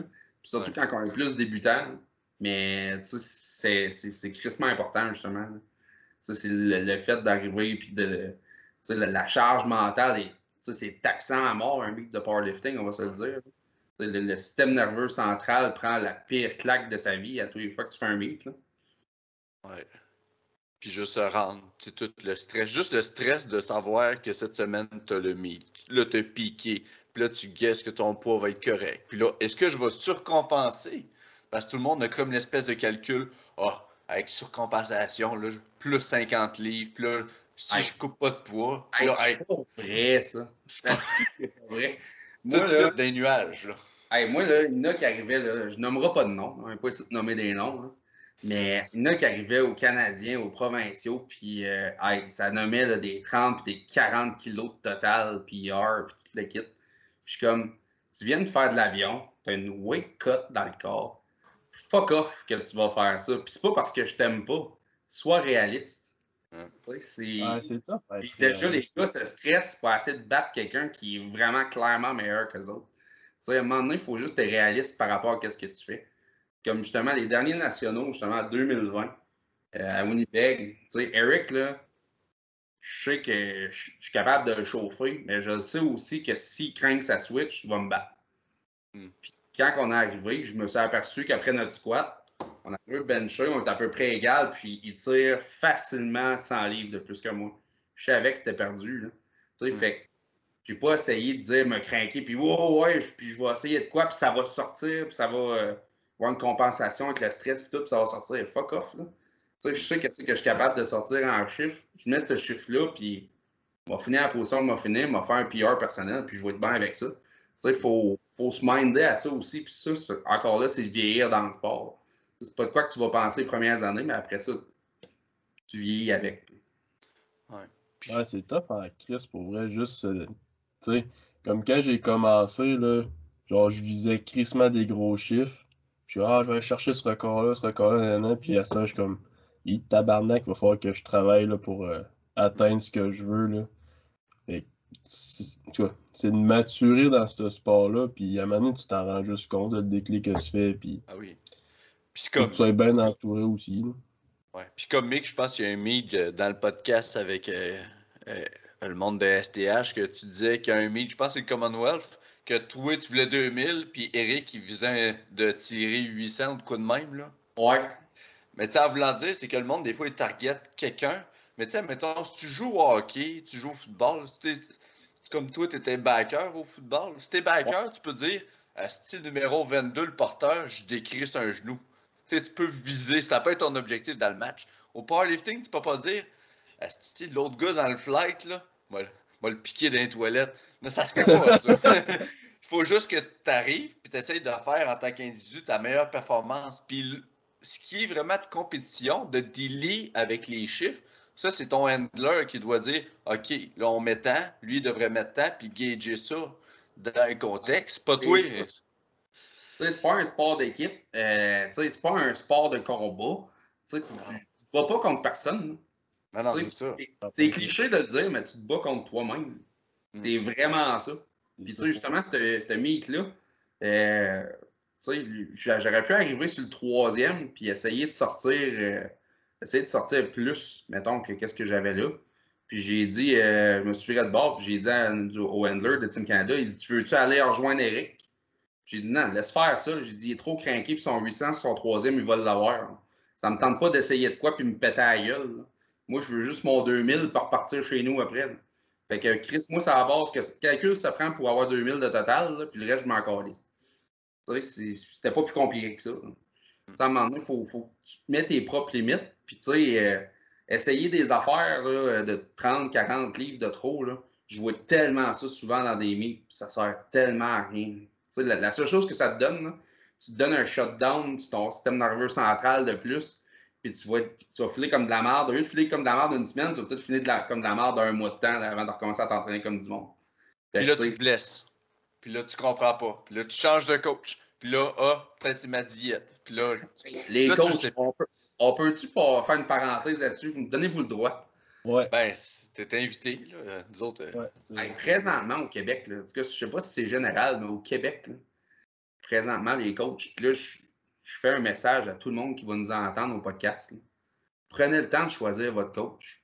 C'est pas parce qu'il fait des beaux posts sur Instagram que c'est un bon coach de powerlifting. Oubliez pas qu'un bon coach de powerlifting, souvent, c'est lui qui fera pas des posts de malade sur Instagram puis que ça a quasiment d'une affaire pyramidale, son affaire. Euh, prenez le temps de prendre quelqu'un qui est formé. Quelqu'un qui a fait deux meets de powerlifting, c'est pas un coach de powerlifting. Prenez le temps de vous informer parce que c'est crissement important pour vous autres. Ceci était mon message du jour. Puis d'apprendre à connaître. Quand vous voulez choisir un coach, il y a aussi les connaissances, l'expérience, mais aussi la connexion. sais, individu à individu. Si tu n'as pas quelqu'un avec qui ça clique, tu n'as pas une, bonne communication, déjà là en partant, tout va partir en vrille. Il faut que tu sentes que le gars t'es pas un chiffre avec un revenu au bout du mois. Là. Parce que, surtout si tu commences dans le sport, si tu peux pas, surtout si tu peux pas t'entraîner avec un club. Si tu peux t'entraîner avec un club, tu vas avoir le feedback de tout le monde. Mais si en plus tu as un coach que tu as virtuellement, surtout qui est assidu puis qui est capable de te donner des cues, parce que si tu apprends une technique, tu croches, même si tu as des pourcentages calculés, même si tu as une feuille Excel, si ta technique est tout croche, tu n'as pas des cues, tu n'as pas de feedback, tu te creuses une tombe. Ah, ça, va Ouais, de la oui, ben, vraiment. Hostie, man. Apprenez vos techniques comme du monde dès le départ. Puis après ça, mettez du poids. Là. Ça, hostie, que ça me pue au nez voir des débutants starter avec une technique de cul puis se dire ça va être correct. Ça sera pas correct, tabarnak. Ce qui est encore pire, là, si un débutant fait ça puis il est juste pas coaché, je le comprends. Il est juste pas guidé dans le bon sens. Mais quand tu as un coach, tu es un débutant, tu as un coach, puis il augmente tes charges, il augmente tes charges, puis tu squats tout croche, tu benches tout croche. Euh, t'as as, l'air du, pire gars de, de, gym, de fond de gym quand tu deadlift. Tu sais, mais rendu là, je pense que c'est même plus toi le problème. C'est ton coach. Puis au bout de la ligne, ça revient à être toi le problème parce que tu n'as pas choisi le bon coach. exact. Puis tu te rends juste pas compte non plus de, de l'impact que ça fait de ne pas adresser le problème qui est ta technique tu n'auras pas la même progression avec ta technique de cul qu'avec une belle technique, puis tu as plus de risque de blessure. Mais l'affaire, c'est que tu vas augmenter plus vite, mettons, sur une échelle de trois mois. Tu vas augmenter plus vite avec ta technique de marde que si tu apprends la bonne technique parce qu'il va falloir que tu aies une période d'adaptation. Par contre, le mieux que tu vas fesser, là, tu vas soit te blesser ou tu vas fesser le plus long plateau de l'histoire de l'univers.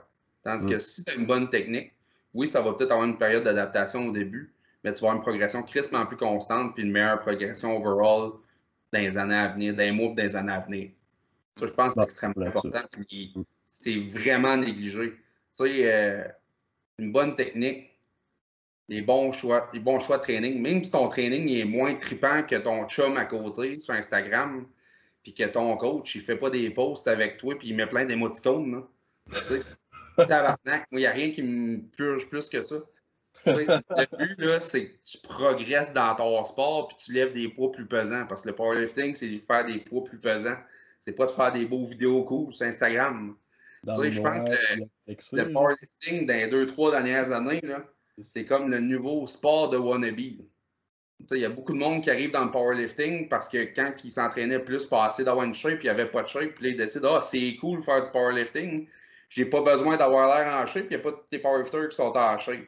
Fait que, tu sais, j'ai m'avoir des petits accessoires, puis m'a me trouver ma place, puis m'a être cool. C'est devenu vraiment, là, il y, a un, côté très wannabe, je pense, au sport. je pense que c'est généralisé au niveau du powerlifting, mais quelqu'un qui est sérieux, qui veut vraiment progresser, choisissez vos coachs en fonction de leurs compétences, pas en fonction de leur following sur Instagram, ni de leurs vidéos. Puis, tu sais, euh, cher auditeur, ce que Mick vient de dire et tout, c'est par bienveillance. Parce que, tu on parle de bon feeling. C'est cool quand tu as un, renforcement positif sur Instagram. Ben des affaires qui sont cool, c'est bien. C'est le fun d'avoir ton ticket. Mais s'il y a de quoi qui est le fun, c'est quand tu vois que ça avance, que tu as un développement, puis que tu gagnes. Puis ça, ça se passe par ce qui n'est pas sexy, c'est la constance, puis ce qui n'est pas populaire à regarder. C'est ce qui se fait en arrière du rideau. Fait que. Hmm. Exact. Puis, tu sais, faut aller scroller mon fil Instagram, justement, pour le fun. Tu sais, euh, le monde disait, ouais, tu, fais-tu encore du powerlifting? Il me semble que tu poses pas souvent. Euh, ouais, c'est parce que moi, mettons, Instagram, je prends ça pour mes highlights. Quand à un moment donné, je fais un PR ou que je fais un petit beau set que je suis fier de moi. Tu sais, je mets pas tous mes trainings là-dessus. C'est pas un training log, là. Hmm. C'est un peu ça. Puis à un moment donné, le monde n'a pas besoin de savoir que tu t'es entraîné sais, à un moment donné, c'est tes chiffres qui vont parler en compétition parce qu'encore là, le but du powerlifting, c'est de lever pesant en compétition. Quand même, tu fais le PR de malade dans ton gym chez vous, tu crées ça sur Instagram, tu vas avoir des likes sur ta vidéo, mais au bout de la ligne, là, ça t'a rien donné pendant tout. La seule chose que ça a fait, ça a peut-être scrappé ton meet qui est dans une semaine ou deux semaines. Ouais, exact. Oui. PR avant qu'on peut. Euh, tu sais, il y a plusieurs façons de voir ça, là, mais. Ben, PR avant une compris, un PR. C'est un, set PR, mettons, de rep. oui. mettons, un PR de rep qui n'est pas grindé. Ouais, qui n'est pas C'est nice. Sur un, un PR, de, mettons, sur un single, une semaine ou deux avant une compris, que tu es débutant, que tu ne l'es pas, que tu es avancé, mm. c'est stupide. C'est carrément. c'est juste pas la place pour ça. Hmm. Ça, ben, compte que ça compte et qu'on s'en colle. T'es quasiment content, tu prends ta vidéo, tu mets Instagram, tout le monde est fier de toi. Oui, mais tu viens de scraper ton meet. Hmm. Puis, euh, juste faire un petit retour en arrière quand on parlait de coach. Là, moi, quand j'ai commencé, ben, je pense que j'ai été ben, une couple d'années, je pense, euh, à m'auto-gérer. coach, coachless. Ouais, coachless, mais ça a quand même donné des pas super résultats. Puis euh, moi, ben, tu sais, je checkais le meilleur dans le temps de la FQD, c'était toi. J'étais quand même un grand fan de toi dans le temps, je le suis encore. J'aime bien ça te, te voir aller. Je vais te flatter un petit peu. mais, non, mais t'as tout le temps été une grande inspiration pour moi, puis ça, je pense que tu le sais un petit peu. Puis je te checkais aller, puis ton coach, ben, c'était LA. Puis LA, ben, on savait qu'on se parlait un petit peu, fait moi, ça a surtout été ça. Euh, la façon que j'ai choisi mon coach, je me suis dit, je vais checker c'est qui le meilleur. Je vais checker c'est qui son coach. Je m'entendais quand même bien avec elle, puis je savais qu'il y avait justement du potentiel en Chris. Là. Il, il connaît sa game en ben, Justement, puis tu viens de le dire, puis ça concorde avec ce que Charlie a dit tantôt. Tu as été voir les meilleurs qui avaient le plus de, de connaissances, puis tu avais une bonne vibe avec ton coach, avec la personne qui avait ton coach c'est ça qui est le plus important au bout de la ligne. Ouais. Hmm. Mais là, je pense que Ellie commence à être tannée un peu de moi. Là. on, a commencé, on a commencé à dire que c'était lui le plus beau au Québec. moi, puis, euh, moi puis Will Talbot, on n'arrête pas. Là. On est l'enfer en esti. Fait que des fois, il met une vidéo, puis je fais juste répondre avant que Will te le dise, t'es vraiment beau. Et il a commencé à tanner un peu. mais Pas grave. Ah, il smart Il connaît ça. il connaît ça pour vrai, ça n'a pas de sens. C'est vrai qu'il est beau. C'est vrai. Ah. Mais tu sais, c'est ça. Puis tu sais, en parlant d'Instagram, Fame et des affaires comme ça, euh, il y, a- le choix du coaching. Y a les. Là, on a parlé, mettons, de crisser un PR avant un meet puis le mettre là-dessus. Mais il y a tout ce vibe-là autour. C'est la même chose quand tu t'entraînes. Mettons, tu as un autre gars, mettons, que tu compétitionnes contre. Puis, euh, hey, Chris, il progresse plus, il progresse plus vite que moi ou quelque chose. Puis je donnais l'exemple justement à une des, euh, une des filles que je coachais. Puis euh, elle dit, cette fille-là avait à peu près le même total que moi compris. Puis là, elle progresse terriblement. Puis il me semble que je progresse moins qu'elle. Puis j'ai juste, je l'ai juste remis ça à terre. J'ai dit ça sur Instagram. First, elle va juste mettre ses highlights. Puis encore là, elle va peut-être trop forcer ses sets. Juste pour dire, je fais une rep de plus, ça me fait un PR. Puis vu que c'est un PR, mais quand d'écrire PR sur mon vidéo sur Instagram. Tu sais, il y a Ouais. tout ce côté-là. Puis je disais aussi, puis ça, c'est une réalité, puis je le vis de plus en plus parce que justement, je vieillis, puis des fois, je suis plus fatigué, puis j'ai de la job par-dessus la tête. Euh, tu sais, mettons, je donne un exemple de cette personne-là, euh, chiropraticienne. Elle travaille, elle a un chien à sa maison. Tu sais, c'est à son emploi du temps est chargé, overbooké, puis elle prend le temps de s'entraîner. Puis l'exemple de l'autre personne, c'est une personne qui est au cégep à l'université, plus jeune, que, à part aller à l'école, elle s'entraîne, cette personne-là. Cette personne-là a du temps. Ah Ça change, ça. Le Ça Ah, moi, quand j'étais à l'école, là, pas de trouble avec ça, je m'entraînais deux fois par jour, six jours semaine. La Ah, journée, je m'entraînais pas, c'est quand je brossais la veille. C'était ça dans le temps. Il n'y a pas de trouble. Tu as du temps quand tu es à l'école, mais après ça, quand tu as une, plus une vie, euh, une vie d'adulte, là, on va l'appeler comme ça, ben, tu sais, c'est sûr que tu cherches plus ton temps, puis ça se peut que ta progression aussi, ben, tu as un horaire plus chargé, puis la vie fait que ben, tu progresses moins vite. C'est comme, justement, je le disais dans le podcast de STH, si tu vas aller au niveau mondial, ben, le bord, tu n'iras pas là. Tu vas moins socialiser. Euh, moi, le temps que j'ai passé, que j'ai fait euh, justement les nationaux, que j'étais allé aux mondiaux, puis euh, que j'étais allé au Commonwealth, puis ça, j'ai des temps que j'étais vraiment très performant, mais j'étais très performant au powerlifting, mais très performant dans ma vie sociale, pas en tout. Ouais, exact. J'avais de la misère, la, la relation avec. De la misère à garder une blonde. Euh, tu sais, euh, mes amis, ben, je les voyais beaucoup moins. Je me suis distancé de beaucoup de monde à cause de ça. Fait que, tu sais, quand tu veux vraiment monter d'un haut niveau, à moins que tu es, assez chanceux, mettons, comme Bull, que sa blonde aussi, Marianne, les deux, tu sais, c'est deux athlètes de powerlifting, fait que, tu sais, ça entraîne. Mais, sinon, là, euh, toute ta vie sociale, amoureuse, etc., va en manger un coup si tu veux devenir un athlète de niveau mondial, là. Parce que tout va devoir tourner autour de ton entraînement. Puis ça, les gens, ben, ils comprennent pas qu'il y a tout ce sacrifice-là à faire aussi si tu veux aller au plus haut niveau. Ah, ça, c'est un autre coche. Puis c'est, moi, c'est, je viens de tomber dans cette réalité-là. à travers le COVID, je suis devenu professionnel. Puis, esti, avant, j'étais là, m'entraînais 5 jours semaine, gaz au fond, ah ouais, volume, volume, 6 x 4, pas de trouble, ah ouais, l'autre jour 5 x 3, esti, ah ouais, on s'en Chris, let's go. Là, je m'entraîne 3 fois semaine. Je récupère. Juste le stress. Puis, tu sais, j'ai une job, entre guillemets, fonctionnaire. Tu sais, je suis intervenant. Fait que je vais jaser avec des gens, je vais marcher avec des gens. On fait des activités ou on, on fait une entrevue à l'hôpital, ça fait de même. Mais, tu sais, euh, je, je, tire pas de vache puis je lève pas rien de pesant. Mais juste le stress que peut m'apporter le quotidien, ça taxe, là. C'est quelque chose à considérer. Puis, ce que tu dis, les sacrifices, ça, c'est tellement vrai. Puis, tu sais, considérer que tu es un athlète, quand tu es IPF, tu l'as dit clairement tantôt, tu as, fait ce que tu avais à faire, mais être considéré haut niveau IPF, c'est être capable d'handle le voyage, tout ça, puis d'être capable de les dates.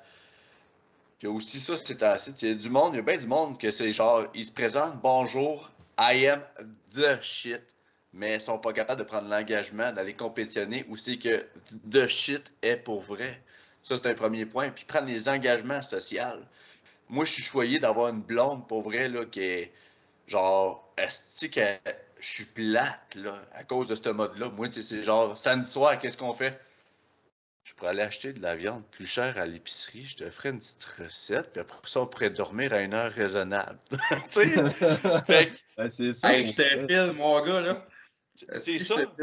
C'est ça. Puis, tu sais, mettons, moi, aller, mettons, juste brosser. Ben là, premièrement, la police me dit d'arrêter d'essayer d'aller au bar vu que c'était fermé. Ils m'ont donné trop d'avertissements. Mais, mais tu sais, juste ça, le fait que je dorme mal, même si, je, mettons, je bois pas, le lendemain, je suis scrap d'avoir dormi tout croche. Là, ton cycle circadien part en vrille. Là, tes entraînements, là, asti, Ouais. tu sais, c'est comme. Tu parles de ça, justement, puis aller, puis se déplacer où ce que the shit se passe. C'est comme moi qui dis, hey, euh, je lève quasiment autant que les gars euh, au World. J'étais à peu près 20 livres en dessous d'eux autres. OK? T'as fait ça chez vous, t'étais relax. T'avais pas de stress de compé. Tu dis que tu compétitionnes à 74 kilos, mais présentement, t'en pèses 78. Là, Tu viens pas de faire une cote. Puis, hey, t'as pas fait 6 heures d'avion, puis t'es pas de jet lag d'à peu près 8 heures. Hmm. Euh, excuse mon chum, tu fais pas le même poids qu'eux autres. Là.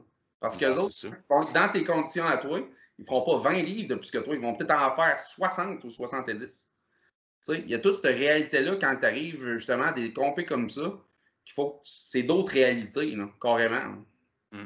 C'est un, autre, c'est un autre level en termes de force, mais c'est un autre level en termes de préparation overall. Là, J'ai hâte de l'expérimenter pour vrai, là, parce que cette année, ben, tu sais, c'est pas coulé dans le béton, mais j'aimerais ça peut-être, euh, après le Nats, peut-être donner mon nom pour euh, NAPF ou Commonwealth. Juste parce que au World, je vais me faire faire le cul, là. Mais, euh, ben, le tabarnak, et les 105 à cette heure, ils font du 900 kilos plus, là. On s'entend que moi, je suis pas là, là. Fait que, tu sais, j'aimerais ça essayer une compétition, de calibre euh, mondial, juste pour ben, Chris Wise, je suis dans le game, esti, puis euh, expérimenter justement ouais, la vibe, puis me frotter Ah, là, La tabarnak. compétition au niveau mondial, justement, quand tu veux, augmenter, quand tu veux augmenter puis upgrader dans le sport, ça te donne ton deux minutes que tu as besoin.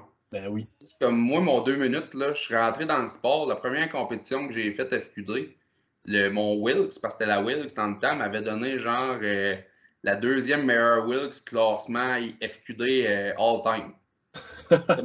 est sais, récent. j'ai pas senti mon deux minutes. J'étais arrivé Ouais. au provincial, j'ai ramassé le provincial. Mm. J'ai pas eu mon deux minutes encore. J'étais allé au central, j'ai ramassé le central. Après ça, j'ai fini deuxième borderline en arrière de- d'Eric aux nationaux. Je l'ai pas pogné mon deux minutes.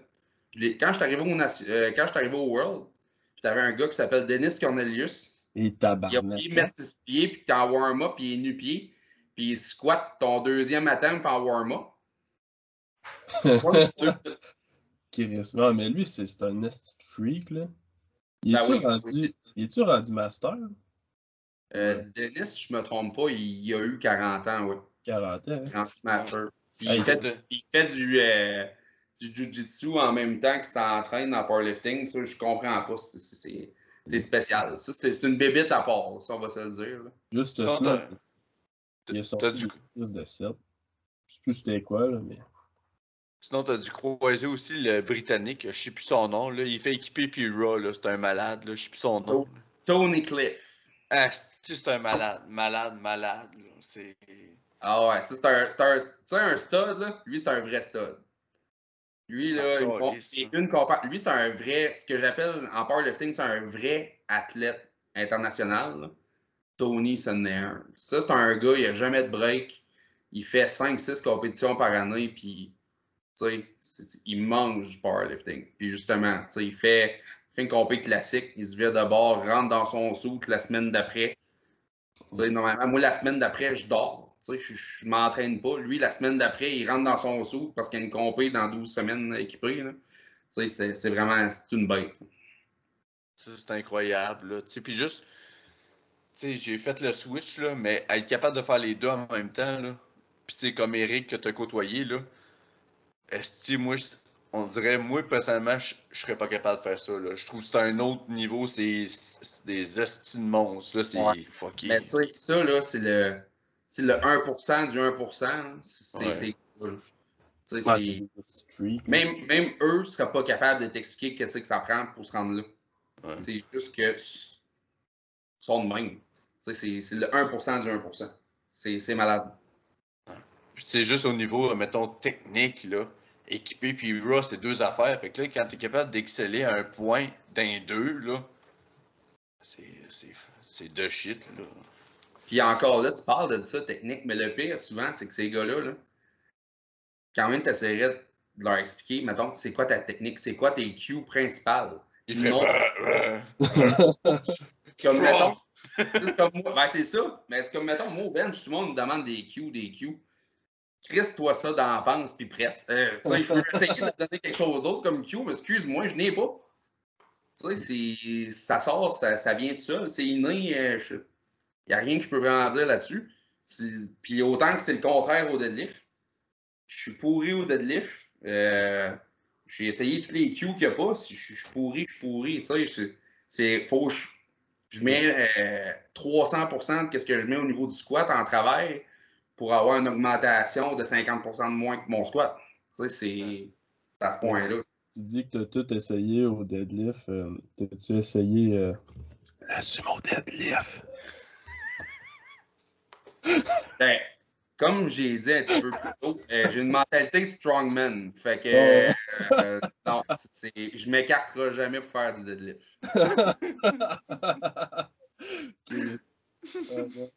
Mais c'est macho- dans le fond. C'est macho d'une même, mais je m'assume. Non, non, je sais. Mais c'est le podcast subtotal par excellence qu'on a présentement. Là. On est trois gars qui ont de la misère à tirer de quoi. On est des gars qui crient au deadlift. Ben, moi, là, tu dis ça, là, mais le pire, c'est tout le temps ça parce que toutes mes compétitions, on parlait d'Eric tantôt, c'est le meilleur exemple. Parce qu'à toutes les estis de compétition, Eric, là, après, mettons, le squat puis le bench, je suis en avant de lui. Il n'y a pas une compétition que j'ai- été en arrière. J'ai toujours été en avant. Mais juste quand que les openers de deadlift se faisaient, là, changeaient. Les estis de deadlift spécialistes. Ah, ça, moi, ça me fait peur. Là. C'est moi et tout, là, c'est genre squat. C'est genre, ah, j'arrive, le bench. Ça va bien, ça va bien. Deadlift, je suis comme. On Là, le Seigneur. quelqu'un qui a un squat moyen, pas de jambes, avec des grands bras de singe. Oh! bon, ça y est, je suis rendu Ah. dans le. Puis là, tu sais, mettons, on parle, il y a beaucoup de monde qui arrive dans Fédé. Tu sais, moi, ça fait depuis 2018 que je compétitionne. Puis, tu sais, j'ai genre, je me suis tant adapté, j'ai temps bougé, puis je fais attention à mon alimentation, puis tout.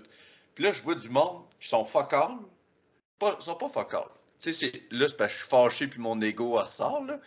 Du monde qui font ça de façon ludique, comme un sportif du dimanche, pour le fun, à cause de leur gang ou quoi que ce soit, ou juste parce que ça la donne de même. Puis sans nécessairement avoir une éthique de travail bien pointilleuse, juste pour le plaisir. Il arrive, puis il monte lift deux catégories en dessous de moi. Moi, je suis comme. Sacrement. C'est pas le fun à vivre. Mais je travaille là-dessus. Je travaille là-dessus. Mais, tu sais, c'est. Tu sais, il y en a qui disent, ah, faut pas que tu dises que un mauvais deadlift. Il y a être résilient. Je reconnais qu'il faut que je fasse attention à mon deadlift, puis il faut que je travaille, puis je travaille. Je vais tout le temps travailler là-dessus. Mais Chris, ça reste que je prie le Seigneur au deadlift. Ben, tu sais, c'est ça. C'est comme moi, je dis, je suis pourri au deadlift, mais tu sais, j'ai tiré autour de 730 pareil. Là. Mais tu sais, c'est sûr, par contre, au niveau que je suis, tu sais, mettons que je me considère que je, je suis pas loin d'un niveau mondial acceptable, d'un 120 plus, ben, tu sais, il me manque un 100 livres.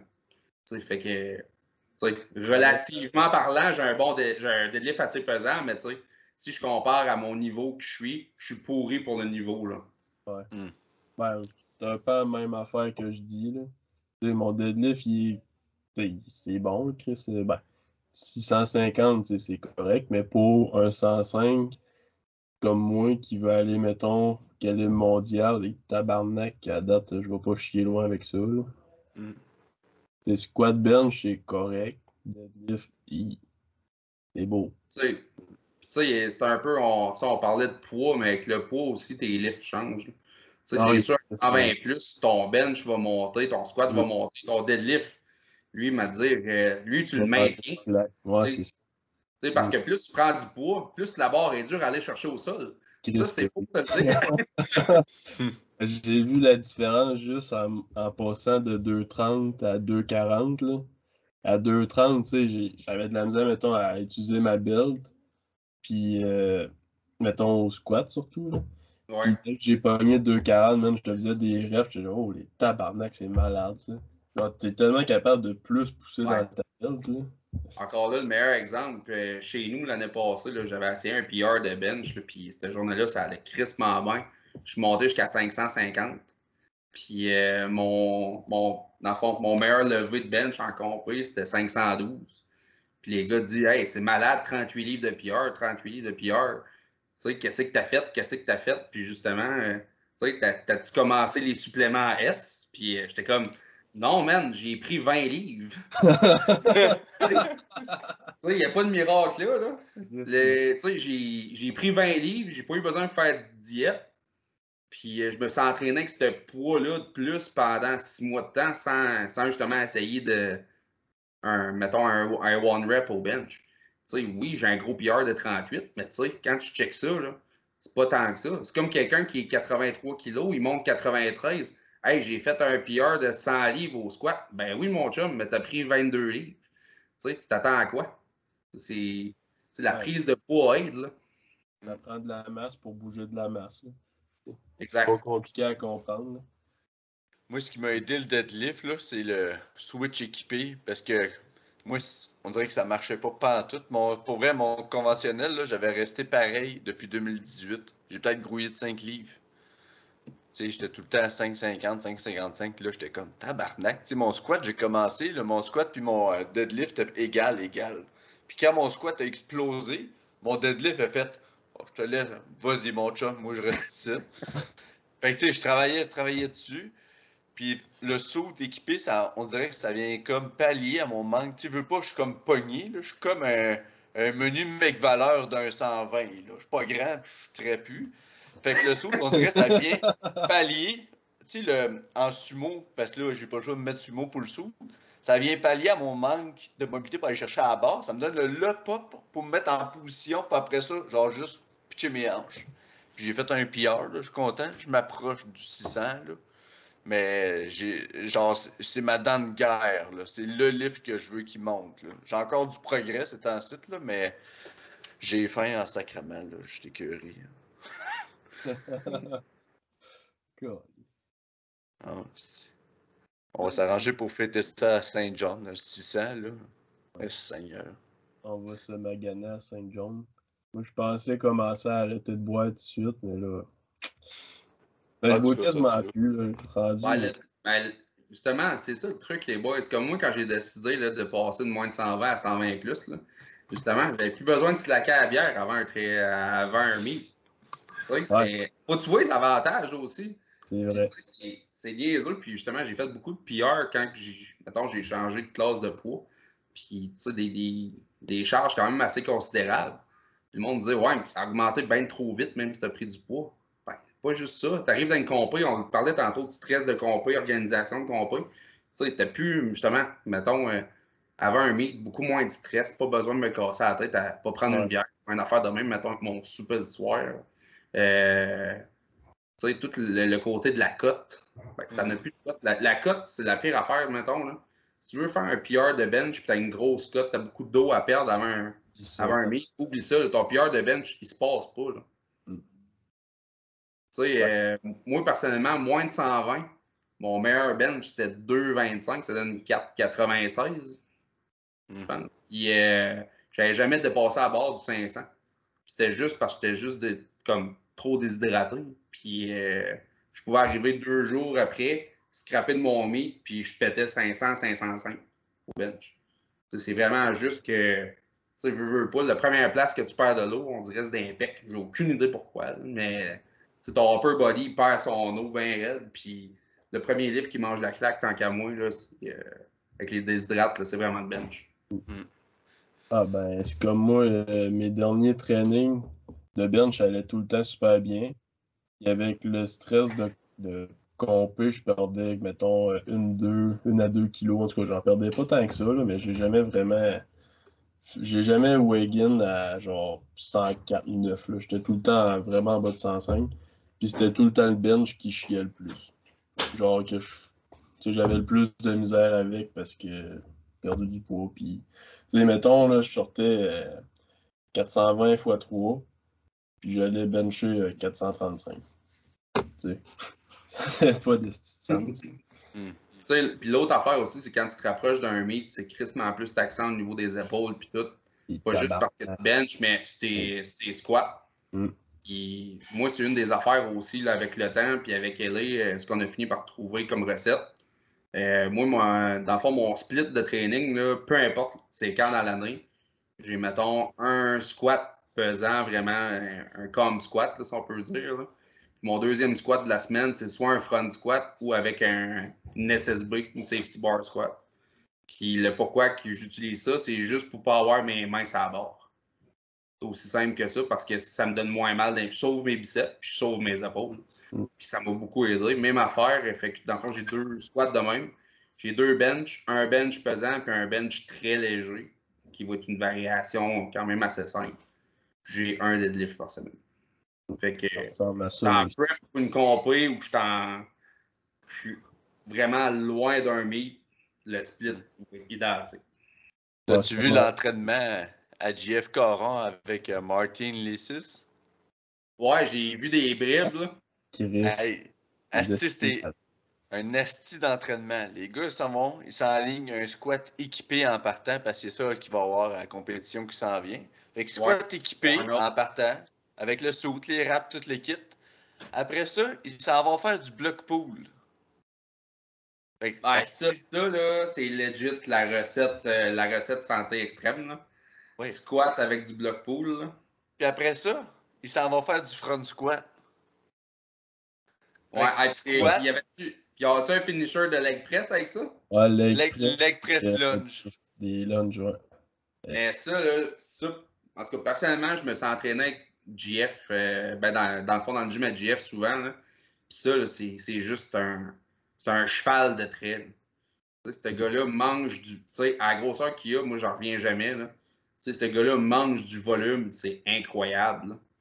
Tu sais, pour qu'est-ce qu'il fait? Il lève pesant souvent avec du volume, c'est débile. Ah, il est, il est malade. Dans le game pas tout. Là. Ah, c'est incroyable. Là tu voyais Martin qui est quand même un gars qui crissement en forme, là, puis il suivait pas de JF. Tu avais JF qui était à côté, puis il compte ses histoires. Moi, j'écoute le World's Strongest Man, bah, bah, telle statistique. Puis t'as Martin qui a fait genre bleu marin du Christ. non, c'est ça. Puis le, la bonne vieille méthode du santé extrême aussi, là. Puis les reps, là, c'était tout le temps. C'était un genre de. Pas de pyramidal, là, mais genre, c'était comme un 10, 8, 5, 5, 5. Puis ton dernier set, là, c'était un.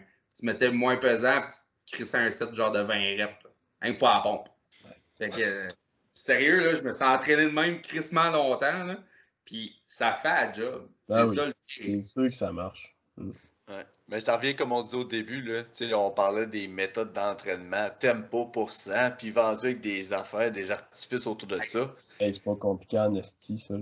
Je viens de dire, tu as une formule présentement, tu sais, je suis vraiment off-programme. Tu sais, je, je fais du squat comme que je peux quand j'ai le temps. Puis, j'ai, tu sais, quand même fait un bon bench dernièrement. Là. Mais je suis parti d'avoir quasiment pas benché pendant 3-4 semaines, mettons, dans le mois de novembre. J'ai recommencé à bencher au mois de décembre tranquillement. Puis, euh, moi, je mets pas de coupure. Je fais des plates. Fait que j'ai mis 3 plates, 3 semaines de temps. Je faisais des séries de 10, 15, 20 reps. Puis après ça, j'ai monté à 4 plaques. J'ai fait une coupe de série avec une coupe de reps. Après ça, j'ai monté à 5 plaques. J'ai fait une rep. J'ai redescendu à 4. J'ai fait une coupe. J'ai redescendu à 3. J'ai fait une coupe. Puis j'ai remonté de même. c'est niaiseux. J'ai fait ça. Puis l'autre jour, j'ai fait 5-22 euh, reps euh, avec du lousse. Ah, il y a bien ça. Pas de pic, pas de, de, bench spécial. Mon deuxième bench de la semaine, c'est quand j'ai le temps.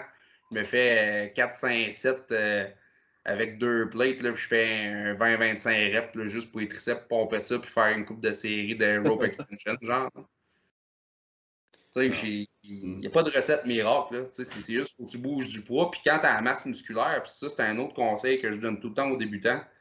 Si tu arrives dans le sport de powerlifting, puis tu t'es pas entraîné en salle, puis tu n'as pas fait de musculation, tu sais, oui, fais du powerlifting, mais pour ta première année, là, focus musculation. Parce que c'est avec du muscle que tu vas bouger du poids. Il n'y a pas de miracle là-dedans. là. C'est- C'était une shape. euh, c'était une shape de Q-pip. Euh, Pas de poids qui va se lever. Là. Mets, de la, mets de la viande autour de l'os, puis après ça, ça va bien aller. Ben, ça, c'est. le- Ben, Chris, le pire, c'est que c'est vrai. Là. Bon, en ce moment, je suis en hypertrophie, puis euh, tu sais, je sens que ça va payer en tabarnak. Là. Ça, c'est de quoi que je trouve que il comprend en esti. Les blocs d'hypertrophie qu'il me fait, là. Tabarnak, c'est payant, là, honnêtement. Puis la recette est hyper simple. là. Il n'y a aucun training qui est compliqué. Puis, Chris, ça marche. ah ouais. Que- Puis, tu sais, c'est niaiseux, on va sortir, un, on va sortir une vieille légende, là, mais Ed Cohen, là, il a tout le temps dit que son pire regret, c'était pas d'avoir fait assez de période d'hypertrophie. Ouais. Exact. Il faisait deux tiers d'hypertrophie dans son année, puis il trouvait que c'était pas assez. Maintenant, tu sais, tu prends, tu prends des notes dans ce temps-là, style. Je sais pas. Ouais. là. Ah ouais, tu sais, parce que, tu sais, être à côté, là, à faire des, des doubles puis des triples à l'année, là, je vois mal comment tu peux upgrader de cette façon-là. là. À part, c'était le, le style français, c'est quoi son nom, là? Pano? Panache. Ah, Panache? lui. Ouais. Oh, lui, j'ai hâte qu'il se fende, tabarnak. Il est tout le temps à côté. Ah! Hey, Bill, Bill, on a tout droit de le penser, mais pas de le dire. Ah, ça, on- Ben non, là, ben garde, je l'assume, là. Mais Asti. Chris, il est tout le temps c'est un hype. Sais, c'est un hype Instagram. là. Tabarnak, t'es tout le temps C'est un. Instagram. C'est encore un gars, tu sais, puis là, il y avait un hype, c'était comme montrer notre vidéo, montrer votre vidéo que tu grindes. Fait qu'il y a du monde qui était comme, il faut que je fasse une vidéo que je grind, je vais sortir off, tu sais, off de mon training, je vais me péter un PR, il faut que je me pète quatre veines dans l'œil au moins pour que ça paraisse bien sur Instagram. Tu sais, ta gueule, si tu fais pas ça, tu m'entendais à la maison, Mais mais pas ça. King of the Lift, là. Quand j'étais arrivé dans le sport, c'était le fun. J'écoutais ça 2018-2019. Là, à cette heure, là, King of the Lift, c'est genre. Soit qu'ils essayent de créer, on dirait, des tensions politiques entre les fédérations, puis mettre du gaz sur du feu qui n'existe pas, ou c'est juste. oh, équipe de France, équipe de France, équipe de France, repost, repost, des vidéos de chaîne, des vidéos de chaîne, France, France. 83 kilos, 74 équipes de France. C'est c'est ça. pas. Ouais. Équipe de. France, puis c'est quoi donc le 74, là? Comment il s'appelle, là? Euh, Atwood. Atwood. Atwood, la France, puis les Strength Guys. Eux autres, là, là, là, tu viens d'appeler Jésus puis Zeus, là. C'est. euh, c'est- Ah, c'est- Ben, je- ben, moi, je- je- ça me fâche, parce que j'aimais ce média-là avant, puis ils partageaient bien des, des histoires, puis c'était le fun, puis je tripais. Là, à cette heure, je regarde les. Des fois, j'ai espoir, je mets ça sur mon char. C'est quoi les titres? J'ai mal au ventre, je check un autre podcast tout de suite. Non, mais, tu sais, puis justement, je parlais de ça tantôt, puis tu viens de sortir King of the Lift. Tu vas, tu vas encore me faire mettre en tabarnak en dedans de moi. Là. Mais les 83 kilos là, américains, là, on va se le dire. Là. Tu n'as pas besoin de dire les noms, tout le monde les connaît. C'est bizarre, là, mais ils squattent tous 700, 725 à peu près là, dans leur gym avec leur plate, leur bar, en entraînement. C'est parce que les gars, là, ce qu'il faut comprendre, c'est que ces gars-là, 83 kilos, là, sont pas 83 kilos. Ils sont 87, 88. Sont quasiment plus proches d'être un 93 qu'un 83. Mm. Fait que, tu sais, ils font ces PR-là, puis après ça, ils arrivent dans un qui a un gros hype. Hey, le gars va squatter au-dessus de 700, il est 83 kilos. Finalement, là, il finit avec un squat de 6,60, 6,70. Hey, ça a vraiment mal été. Ça a pas mal été, t'as coté du poids, mon innocent. Tu sais, c'est. ben, c'est ça, pareil. Est-ce monde 93 full ta classe, puis. En tout cas, moi, avoir le potentiel de sortir un poids X comme, euh, mettons, 700, puis me limiter à faire un 660, je serais tabarnak. Je m'a- je m'alignerais pour me mettre 700 sur le dos, là. Encore là, moi, en tout cas, c'est ma façon de penser, mais on fait du powerlifting pour lever des poids pesants. Je sais pas. Hmm, c'est bien beau les formules, là, mais dans la vie de tous les jours, moi, je lève plus pesant que toi, fait que je suis plus fort que toi. Je m'en calisse de ta formule, je lève plus pesant que toi. Non, ça, c'est le cas qui m'énerve en esti, les formules. Là. Ça a tout changé dans les dernières années. Là. Puis... Ah, c'est que ça m'insulte? Moi, me Ouais, faire- comme là, c'est là, c'est des IGL points, des JL points. Ah, je sais plus, je check même plus ça, Calis. Mais, Ben, euh, non, points. mais tu sais, ça, puis le pire, c'est que ces formules-là sont faites en fonction. euh, tu sais, je suis suis quand même un. Tu sais, j'étais un gars de bois, là. Je suis redneck un peu, on s'entend. Je suis quand même un gars crissement. Mettons, je tripe à aller sur Excel pour faire des formules. là. Puis, euh, sais, j'ai checké un peu justement la, la- méthode qu'ils prenaient pour faire les formules, puis tout. Là. Tu sais, c'est vraiment juste une formule au bout, là, qui est comparative par rapport à ton propre classe de poids. C'est fou de même. Les filles, là, par rapport aux filles, c'est le gap qu'il y a, mettons, comme au niveau des 84 kilos. Puis pourquoi, mettons, qu'une fille comme euh, Amanda Lawrence a autant de GL points, mettons, d'avance, des trucs du genre? Surtout, c'était encore pire dans le temps avec les IPF points, les premiers qui avaient sorti, la formule était vraiment de la merde. C'était encore plus comparatif. C'est que les filles, 84 kilos, c'était soit une fille qui était en overweight avec un total, mettons, de 72 ou un total de 63 kilos, mais qui était overweight, ou une fille de 84 kilos qui était vraiment crissement à la coche. Fait que tu avais un gap crissement gros par rapport au nombre de filles qui étaient beaucoup plus petits. Puis ça créait que les filles 84 qui étaient bonnes se ramassaient avec des formules de malade mental. Fait que, tu sais, les formules au bout de la ligne veulent rien dire. Mais c'est sûr que ça avantage tout le temps, genre les catégories du milieu, mettons 80, mettons Ouais. 74 à 93, pas mal tout le temps, eux autres. Autant que la Wilkes, dans le temps, la Wilkes avantageait les, les, euh, t'avais les 59, les 66, les 120 puis les 120 plus. Ça, la Wilkes les avantageait, puis j'ai pas peur de le dire avant, j'étais crissement avantagé par la Wilkes, puis j'aurais pas gagné mes provinciaux contre Simard si c'était pas que la formule Wilkes était là. Les IPF points sont arrivés, là, c'était le contraire. C'est plus mec que t'étais, mieux que c'était pour les gars. Puis dans le fond, plus t'étais en toi de 84 kilos pour les filles, mieux que c'était avec les IPF points. Là, les GL points, ils ont tenté comme de refermer dans le fond de la courbe.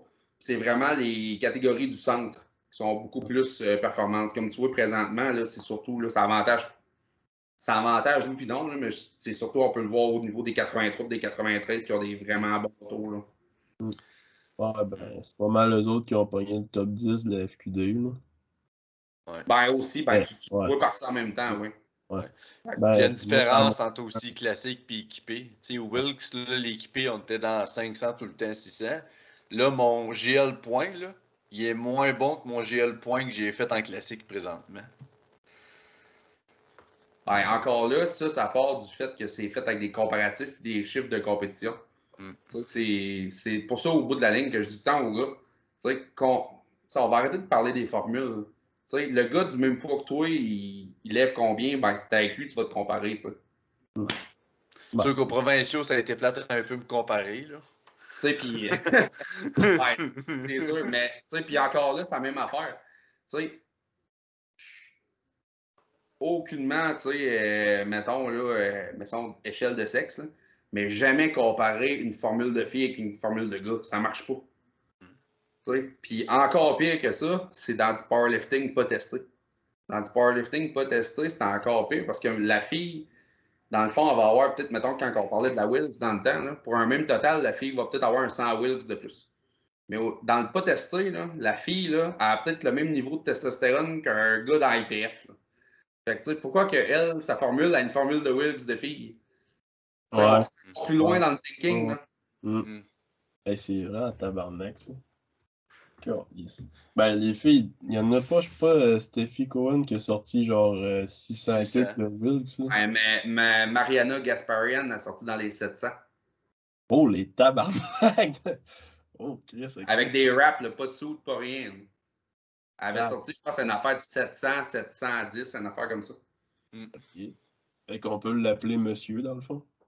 Ben ouais, puis en tout cas, tu iras voir son Instagram, tu pourras monsieur aussi. Mm. Hey, on avait une autre question pour toi, Mick. Vas-y. Dans le fond, c'est un choix. Ne plus boire de bière ou ne plus bencher? J'adore la... Hey, je dirais, je vais prendre une twist. je vais, je vais arrêter de bencher, mais on s'entend que c'est du bench flat de powerlifting, fait que je vais faire du incline. Je vais continuer à avoir de pied. ok, ben ouais, ouais, c'est une bonne. Une bonne Ouais. Ouais, c'est un choix difficile. Je À moi, à tu dire. me laisses- si tu me laisses le whisky, je suis correct. Fait que je boirai plus de bière par tout. tu Ah, me c'était juste. Oh non, c'était juste écrit Never drink again. Ah shit, ah, là je suis. Là, je- Non, non. Non, non, je prends le bench incliné. Je pense- Moi, j'ai, quand j'ai lu ça, je me suis dit, ah, fuck it, moi, juste virer Strongman, puis je vais faire du overhead press, ça va finir là. Ah, ça aurait été quasiment encore mieux, mais je te dirais, c'est mon, mon, C'est Mon ton épisode- dada. ouais, mon, mon épisode de Strongman s'est arrêté quand je me suis déchiré un tendon du bicep, là, que j'ai dû me faire euh, replacer. là. Ça, ça a cassé mon bandage assez vite, mettons. As-tu eu des bonnes petites blessures, toi? Ouais, c'est ça, on n'a Mm. pas parlé, là, mais ouais, tendon du bicep euh, sectionné euh, complètement, donc j'ai dû de le faire réattacher dans mon avant-bras. Euh, merci à DF Caron, justement. C'est lui qui m'a trouvé le médecin. J'avais pas de médecin à Gaspésie qui pouvait me faire la chirurgie. J'ai parlé avec parce qu'il avait été au courant. Il m'a dit euh, finalement, tu te fais-tu réattacher? Puis ça faisait une semaine euh, que dans le fond, ma blessure avait arrivé. Puis j'ai dit non. J'ai dit il n'y a pas de médecin qui veut me faire. Puis il a dit euh, donne-moi ton numéro de téléphone, puis donne-moi 10 minutes.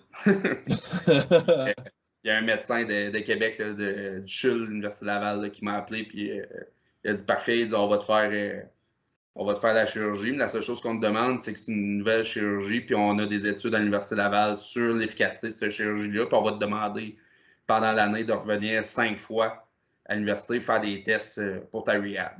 Fait que j'ai accepté, puis le lendemain, j'étais- mon sac à dos était fait, puis je suis parti à Québec me faire opérer. Ah, ça, c'est Ouais. malade. J'adore les histoires de même. Quelqu'un de badass qui est juste, hey, je t'arrange ça. Cinq minutes. Ah, c'est malade, ça. J'adore ça. Le pire, c'est que c'est vraiment ça. Puis j'ai- dans ma tête, j'y en dois encore une pour ça, parce que c'est lui qui m'a permis justement de, de pouvoir compétitionner, continuer à compétitionner, parce que on s'entend qu'un un bicep de lâcher, il n'y a plus rien que ça aurait fait. Ça a tellement l'air d'être un bon vivant, ce gars-là, c'est incroyable. Tellement. Ouais. Puis, tu sais, c'est un gars de région un peu comme. On est Ouais. tous, là. C'est un, c'est un gars du BSL, là, comme vous autres, un peu plus. Puis, euh, tu sais, on est tous des bons jacks dans le fond. Là. Il a Des étudié à l'ITA, à la Pocatière. Ah oui, c'est vrai. Exact. travaillait dans les poches de moulé à Montjoli. J'ai essayé de le dire en anglais avec euh, Bryce Krawczyk, là, ça a mal sorti, mais il a fait des compétitions d'hommes forts avec des poches de moulé d'un coop. Il est à l'ITA, puis il est devenu homme fort. Ben ouais, c'est ça, tu sais. C'est malade. C'est ça, Euh. puis je me suis, je me suis euh, payé euh, une vidéo sur Jim, euh, Jim Fell Compilation aussi. Euh, je suis tombé, je suis tombé, j'ai écrasé avec mon squat, pas de, pas de spotter, pas de safety pin, rien. Puis je me suis viré, dans le fond, les deux, les deux pieds ont planté, j'ai pas pu les avancer. Fait que mes deux pieds ont viré carrément. Fait que mes, euh, dans le fond, je me suis tout étiré. J'ai rien déchiré en tendon, mais j'ai tout étiré, partir des orteils, aller jusqu'aux genoux. J'étais. Fait que, une bonne débarque. J'ai passé une journée en chaise roulante, euh, une semaine avec à marcher avec une, euh, une canne. Puis ça, quand je me suis blessé, j'étais six weeks out des nationaux à Calgary. Puis quand je suis arrivé à Calgary, euh, je me suis tapé, je me suis tapé les, les chevilles parce que je m'avais foulé les deux chevilles. Que je m'avais kin tapé ça, j'avais mis mes bas, puis j'avais fait mon wheel-in avec mes bas. Vu que j'avais du kin tape, puis t'avais pas le droit d'avoir tape. J'avais fait mon wheel-in avec mes bas, puis j'avais compétitionné de même euh, avec les deux pieds dans les bottines. Je squattais genre 6,50 les deux grosses larmes aux yeux aux nationaux. C'est le crise de cave, j'aurais dû juste prendre ça off, mais non, tu sais, je voulais absolument y aller. Tabarnak, ça, par exemple. Gars les deux chevilles pétées, man, ça va faire son meet pareil. Let's go. Le gars va se faire cock check, il est tout nu, il garde juste ses bas. Ben, Le, le pire, le pire c'est que 120, tu sais, quand t'es, mettons, moins de 120 ou whatever, d'abord que t'es pas 120 plus, tu sais, veux, veux pas, ça joue sur le poids, là. Puis, tu sais, c'est un point, tu sais, 0.1 kg moins pesant que l'autre, ben, t'as un avantage. Fait que, tu sais, n- moi, là, personnellement, quand je vais me peser, puis je suis un gars qui a joué au foot et au hockey, là, je me pesais tout le temps tout nu. les boxeurs, ils arrivent sur le dos, tu sais, on perd tout ce qu'on est capable de perdre. Mais cette fois-là, j'étais tout nu, mais avec mes bas.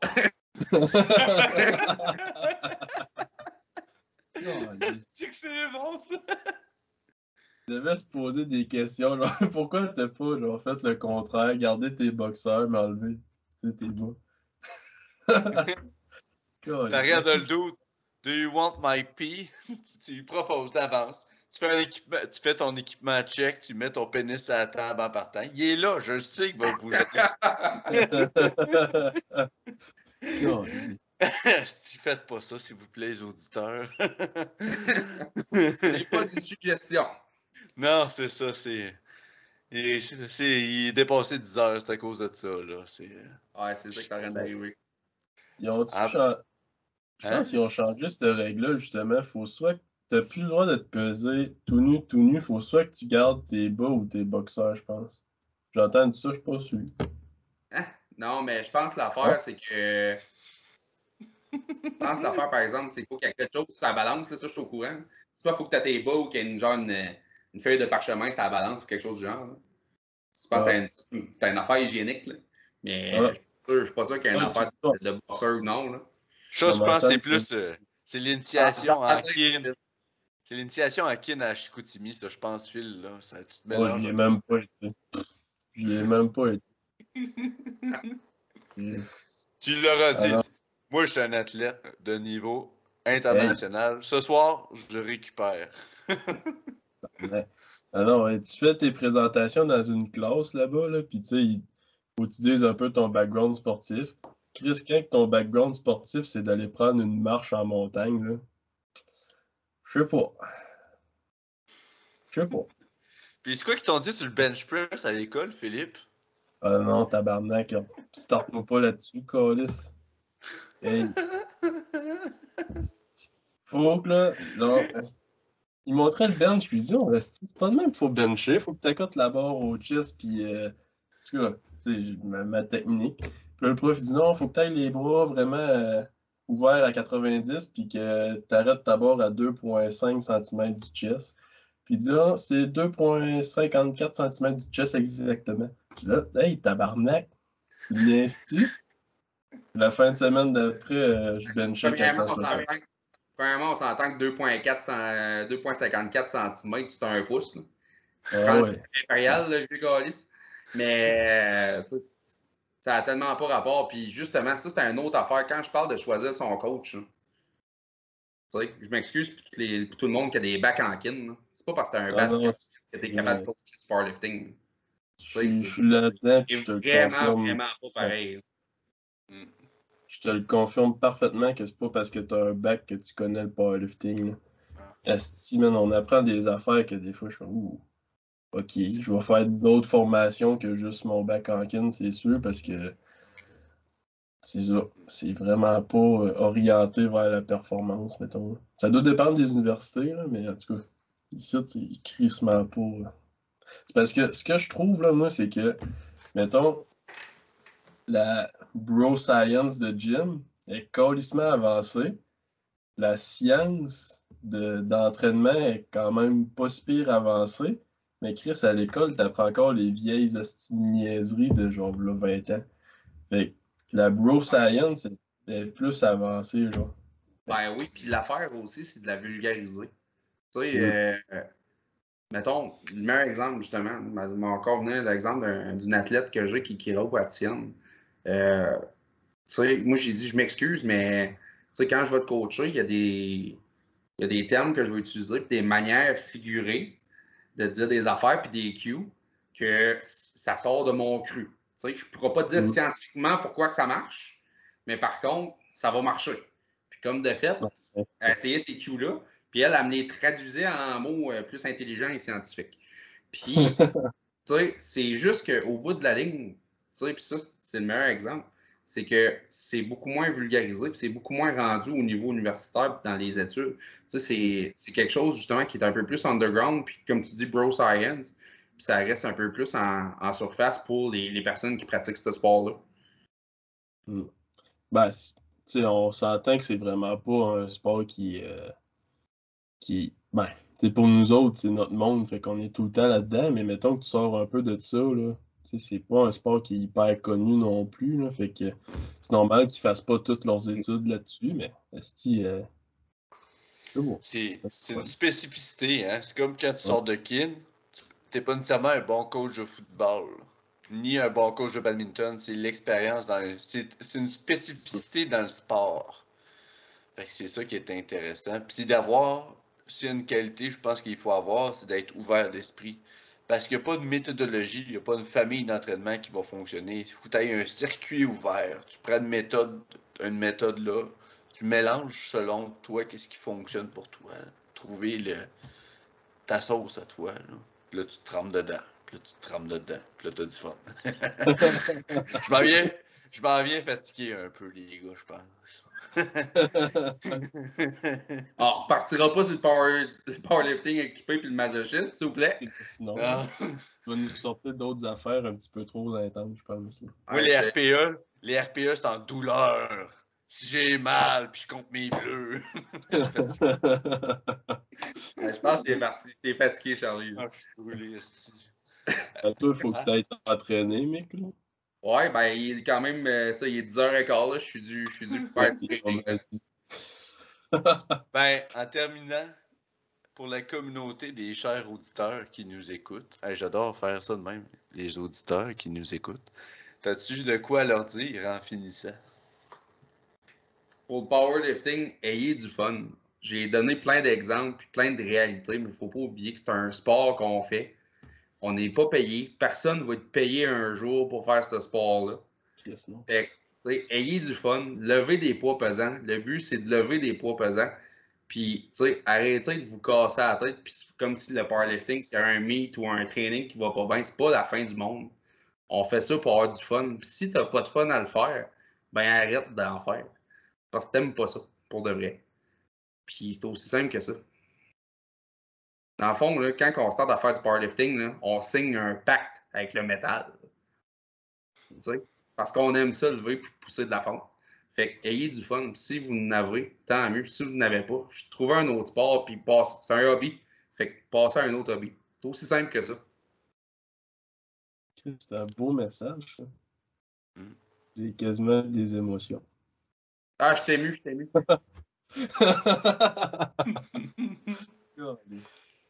Euh, Bon. Tu vas-tu nous ressortir des vidéos euh, comme tu faisais dans le temps, là, des. des euh... Non, calice. Ou tout, je m'en viens fatigué, je pense. Tes vidéos justement pour les sleeves, les chaînes, euh, les bands, tu, tu Ouais, ça? ben, On va ça. les partager. T'es là sur Ouais. Instagram? Ouais. Euh, Ouais. c'est ça. Fait que là, tu sais, je n'ai, euh, je pense que j'en avais fait 7 dans le temps avec des affaires principales. Il y a une couple d'affaires que je m'avais notées. Euh, tu sais, je ne dirais pas que je vais en faire là. J'ai pas tant le temps. Mais c'est Ouais, sûr ouais. que mais que j'ai le temps. Puis au pire, si j'ai un de mes boys qui arrive ici, puis on décide, mettons, de se planter ça. Parce que c'est plus que prendre le temps de le filmer puis de ne pas bégayer 12 000 fois pendant que tu le fais. là. Mm. Fait que pour que ça, ça pour que c'est pas tout croche. Fait que euh, non, c'est sûr. Puis, tu sais, ça c'est une autre affaire. Là, puis, tu sais, j'ai. J'ai bien beau avoir l'air rough des fois quand que je parle, puis je suis sec. Là. Mais ça, peu importe si vous êtes débutant, intermédiaire, avancé. Si vous avez des questions, puis ça vous tente de me poser des questions, soyez pas gênés.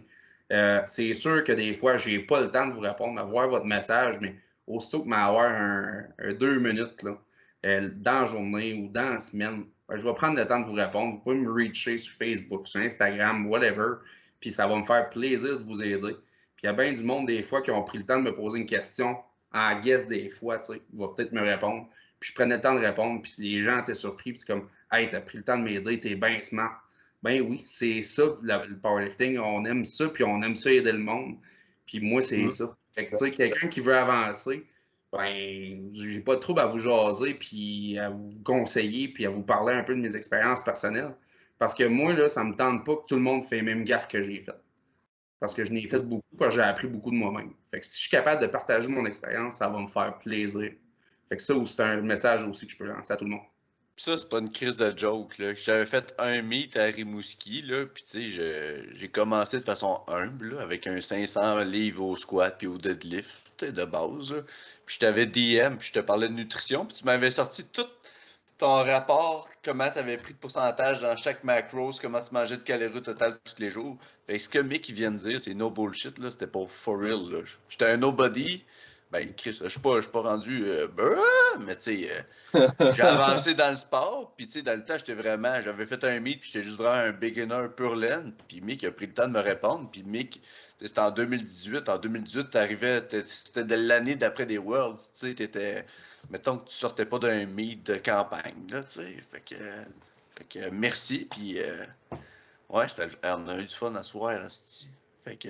Même. euh, Vraiment du plaisir. Ça, ça m'a même, même si je m'entraînais tard, là, savoir jaser de ça un deux heures de temps, là, deux heures de temps, ça va, Ouais. ça va m'avoir craqué pour m'entraîner. Fait que euh, merci à vous autres les boys de m'avoir su. Ça a été un plaisir. Je peux juste donner un petit, un petit dernier cue que tu- toi, tu m'as donné. Dans le temps, j'étais vraiment toasté des épaules puis des coudes. J'avais des tendinites. Puis euh, je sais plus si j'avais partagé ça sur Instagram, quand même, mais tu m'avais donné le truc de juste au squat, de- d'enlever mon pinky de sa barre. Que de pas mettre mon petit doigt sur la barre, de juste la côté dessus. Puis genre, mes tensions d'un coude, ils ont vraiment disparu. Genre, j'étais rendu même que je me roulais les avant-bras avec un kiwi de 50 livres entre mes sept.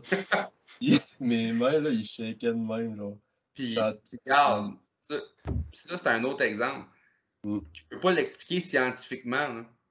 Mais je sais que ça fonctionne parce que je l'ai fait. Parce que j'ai eu mal dans les coudes, moi, tout. Puis euh, je l'ai fait, à un moment donné, Hey Chris, j'ai plus mal parce que je fais ça de même. Ça doit être parce que c'est bon, mais je suis pas capable de l'expliquer pourquoi. Fait que c'est une plein de de même, là. Puis c'est la même affaire. C'est d'autres affaires. Si vous avez des questions, n'importe qui, reach, reach out, puis ça va me faire plaisir de vous aider. Fait que merci. Merci, Mick. Puis, euh, merci, Mick. chers Bon auditeurs, on se revoit la semaine prochaine pour un autre épisode de Two Man Tree Lift. Bonjour, bon matin, bonsoir. On vous aime.